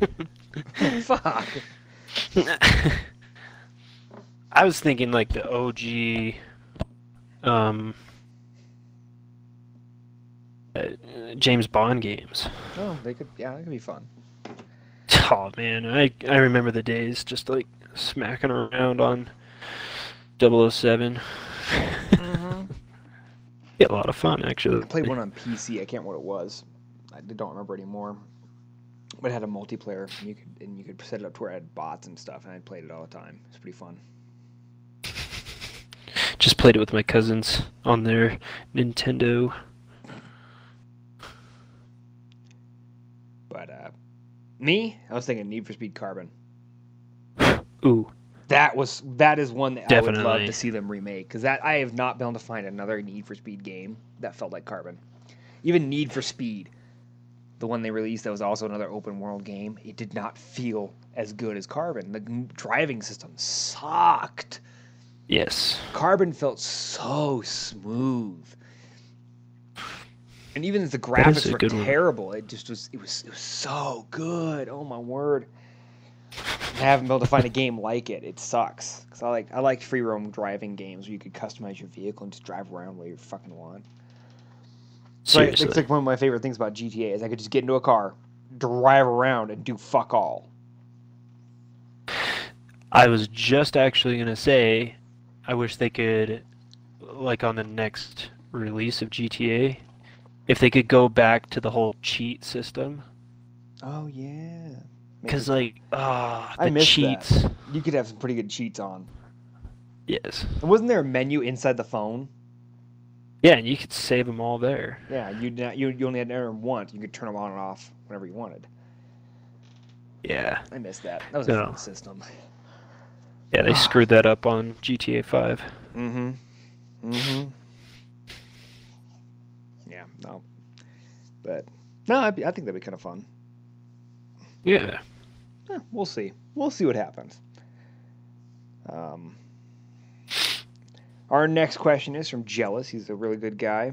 Um, met him over there in Guardian Downcast Discord and uh, came over to our Discord to hang out with us. And uh, he sent us a question. He says, Do you have any gamer habits that transfer to real life? If not, then what is a gamer habit you have in general? So I'll let you answer, Jiggy. Uh, a gamer habit.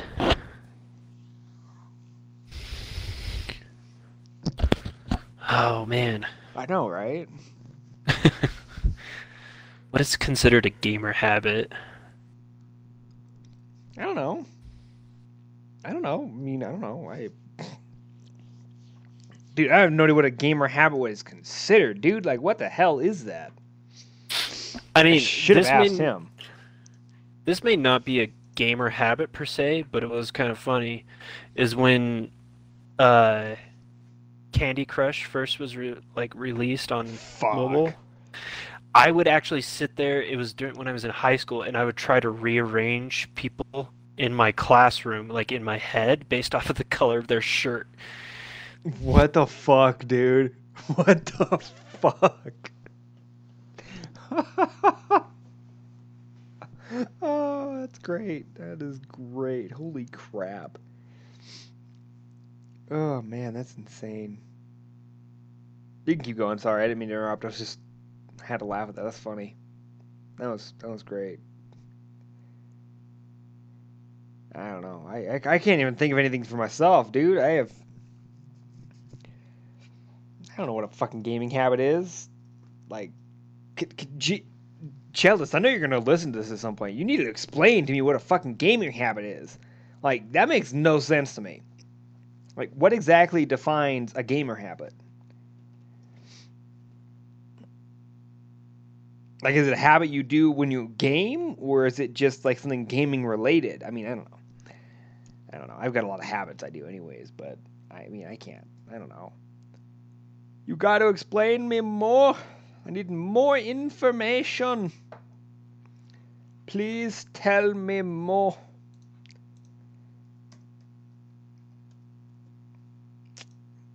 But uh, trying to think. Um, thinking. I do do. I scratch my head a lot, like in a weird way. Like I go real fast on my head and I just "Grr," really aggressively too, and I'm like uh, nervous or overly excited. I guess too. I do it whenever I'm doing like Crucible and Destiny 2 or playing PvP. I'll just sit there and just scratch my head real quick. It's a weird. It's weird. Don't ask me. Don't ask me at all. I have no idea why, but it does. So, but uh, Jig, do you got any more? Before I continue talking and losing my mind, Nope, I got nothing for you. I can't think of anything else. I like, I he didn't really do, explain to you what a gaming habit is, so I'm not really sure like what the hell it is. But yeah, I mean, We're gonna need some more clarification on that. yeah. When you listen to this episode, jealous, please, please tell me what the fuck you meant, man. I mean, I appreciate the question, but I, I just, I, like, what would you consider a gaming habit? I mean, mine sounds stupid. Sit there scratching my head aggressively and shit. Seriously, I've done it. I mean, I like when I'm playing Crucible. I don't know if you ever noticed, but if I'm if you ever hear this on my microphone, that's what it is. That's what that noise was. I'm scratching my head real quick. Going ham on your dome. I don't know why I do it. It's just it's a nervous tick or something I do. I just do it. Like when I'm playing Crucible and I get stressed out or I get frustrated or something. Yeah, that's what I do. Crazy. It's weird. It's weird. But That's fair. I don't think we've got anything. This that was all the questions we had this week. So. Makes Alright. my job easier. Yeah, right. Shit. well, I guess we'll move on to the music for the playlist. I guess so. Uh, Jiggy, you want to go ahead and tell us what your picks were this week? Yes. So, um, both songs are by my all-time favorite musical group called Starset, and I stumbled upon them randomly just using uh, Google Music, Okay.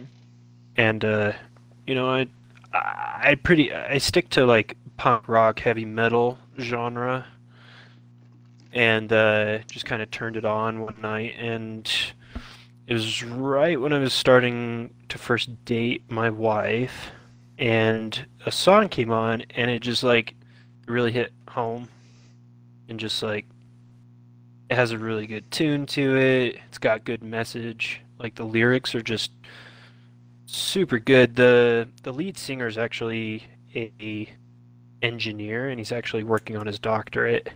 Oh, so wow. he's so his language is actually really professional, and the lyrics actually have a really deep meaning. So, um, Hmm.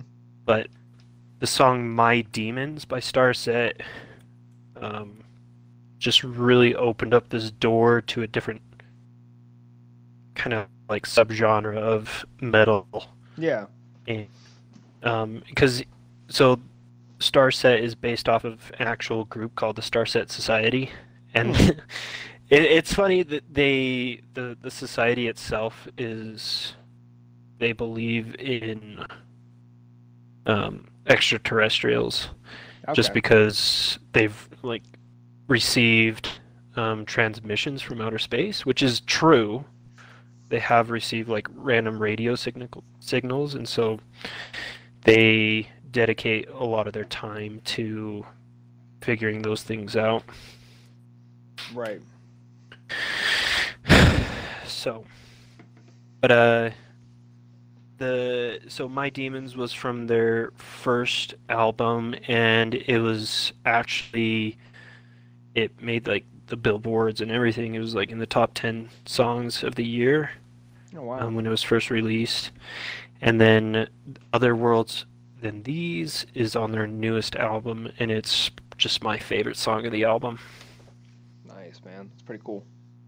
Pretty cool. Is there anything else you want to continue going on? Sorry, I didn't mean to interrupt. I was just had to. Oh no. Oh.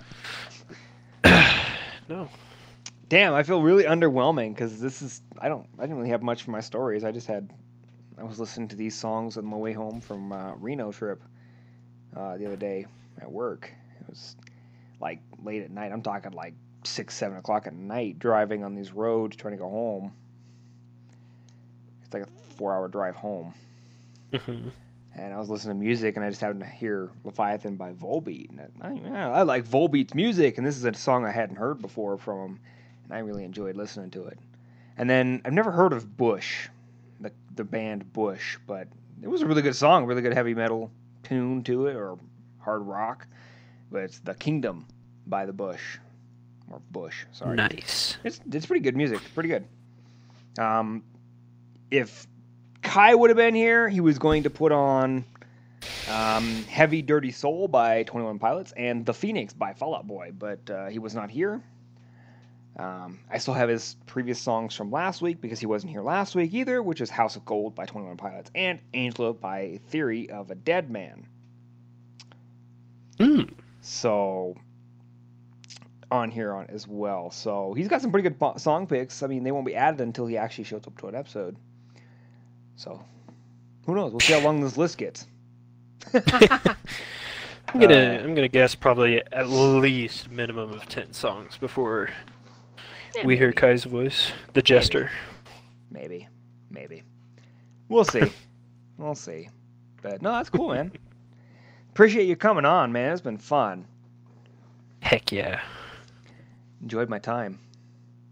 Hope you enjoyed. It's been it. Good. I know this is your first time Been doing a podcast, so you know, Time ever. and you've never listened to podcasts either, so No. That's that's that that, that takes a bit. So that's cool, man. Appreciate you coming on for your first time. Well, yeah, it's good. Yeah, it's been fun. But uh, before we end the show, we always like to give our guests the opportunity sh- to uh, tell everybody where they can find you, like, like social On media. Xbox? Like I'm talking like Oh. Xbox, like Discord, you know, that kind of information. Like social media, if you ever use social media. um, I'm mostly just off of Facebook. Um, don't have to even give your real name. You don't have to do it. You don't have to give your Facebook if you don't want to. Not huge with uh, the social media, but Okay. yeah, on our uh, Forsaken Brotherhood Discord, and uh, you can find me on Xbox Live at JiggyJ035. Always That's- willing to throw down. both J's are capitalized in his gamer tag as well, just so you know. Um, that's cool, man. Got anything else? Yeah. YouTube? Like Nope. that? Nope. All right. Not yet. Not yet. Working on it. Working It- on it. Nice. Maybe someday. Nice, man. Nice. Well, you know where you can find me. I am TFB Truth Lives across the net. Um, Twitch, it's twitch.tv slash Truth Lives. Uh, Guilded, it's TFB Truth Lives because uh, TFB will be moving to Guilded at some point. Um, we are now. I'm on Twitter. I'm at Truth Lives. That's uh, capital T, capital L, one for an I. Um, Discord is Truth Lives, hashtag 4409. trying to think about anyone else. Oh, YouTube, TFB Truth Lives. You can find me anywhere across the the entire universe. My gamer tag is TFB Truth Lives. That's capital T, capital F, capital B, space, capital T, capital L, one for an I. So, yeah. Cool, man. I appreciate you coming on. Yeah, Can't thank you enough, man. It was super fun to do it with you. So Well, it was definitely action packed. yes, it was very. And there's one little thing that I wish Bungie would fix in their with or that they would put in their patch notes. Mm Mhm. And it's uh for Kai to show up to the podcast. Damn it! oh, I was not expecting that. I was I was figuring more Destiny related, and then all of a sudden you just throw that one out there. Whoa! No, we got to send this one off with a bang. Damn, he don't care. He just gonna go for it. Freaking Kai. Uh, what Oh, a. What a joke. oh, what a good one. No, he's a good kid. Good, Good kid. guy. He's a good guy. I always enjoy talking to him. It's always fun to have him as co-host. Just kind of sad he wasn't here, man. It would have been. We would have had a lot more to discuss, especially against the lore. I feel bad for those who were hoping for a lot longer lore topic this week, but Jiggy and I are not good at uh, lore this week, so we were. we only ran for about 12 minutes of conversation before we were like, "Yeah, we're done. We're done. this one's over. Uh, we're done. This is as much as we're gonna get out of this. It's gonna be 12 minutes of content. Good for you guys. good for you. So, but that's good though. I mean, it's always good to have Kai on here. But uh, no, Jig, it's Heck been yeah. fun. Appreciate you hopping in again. I mean, I can't say it enough. I mean, you pretty much like we talked to you like a week before, roughly, and said, "Hey, you're coming on the podcast next week." And yeah, if that actually, that I can't even remember what you said. I think we said what was it You- Monday? I think it was Monday. I sent it to you. I was like, "Hey, you're gonna be on the podcast on Monday." Yep, Didn't even you give me an strung me up by my toes. Had a, the Chinese water treatment, Mm-hmm. all that stuff, and you're like, you're you're gonna be on this podcast. I'm like, all right, fine. Yeah, I did. I yeah, it was on- fun. Yeah, it was Monday. Yeah, it was Monday. Definitely. I just didn't even give you an option. I said you plan on doing the podcast this week. but uh, no, that's cool, man. No, I'm glad you joined. Heck yeah. It's been fun learning more about you, and always welcome to have you back on the podcast. It's always been one of our things. I mean, TDO came back on for a second time already. Who knows? Maybe eventually we'll have you on again. Sounds good to me. Hopefully next time I'll uh know a little bit more about what's going on. Yeah, right. it's okay, man. I get you. I get it. It's it's not easy, man. Nah. It's a lot of stuff, man. So yeah, it'd be fun though. Gotta start someday. Exactly. But uh, this has been Truth Lives. NGJ. and we'll see you out in the reef. Y'all have a good night and stay safe out there and don't work too hard.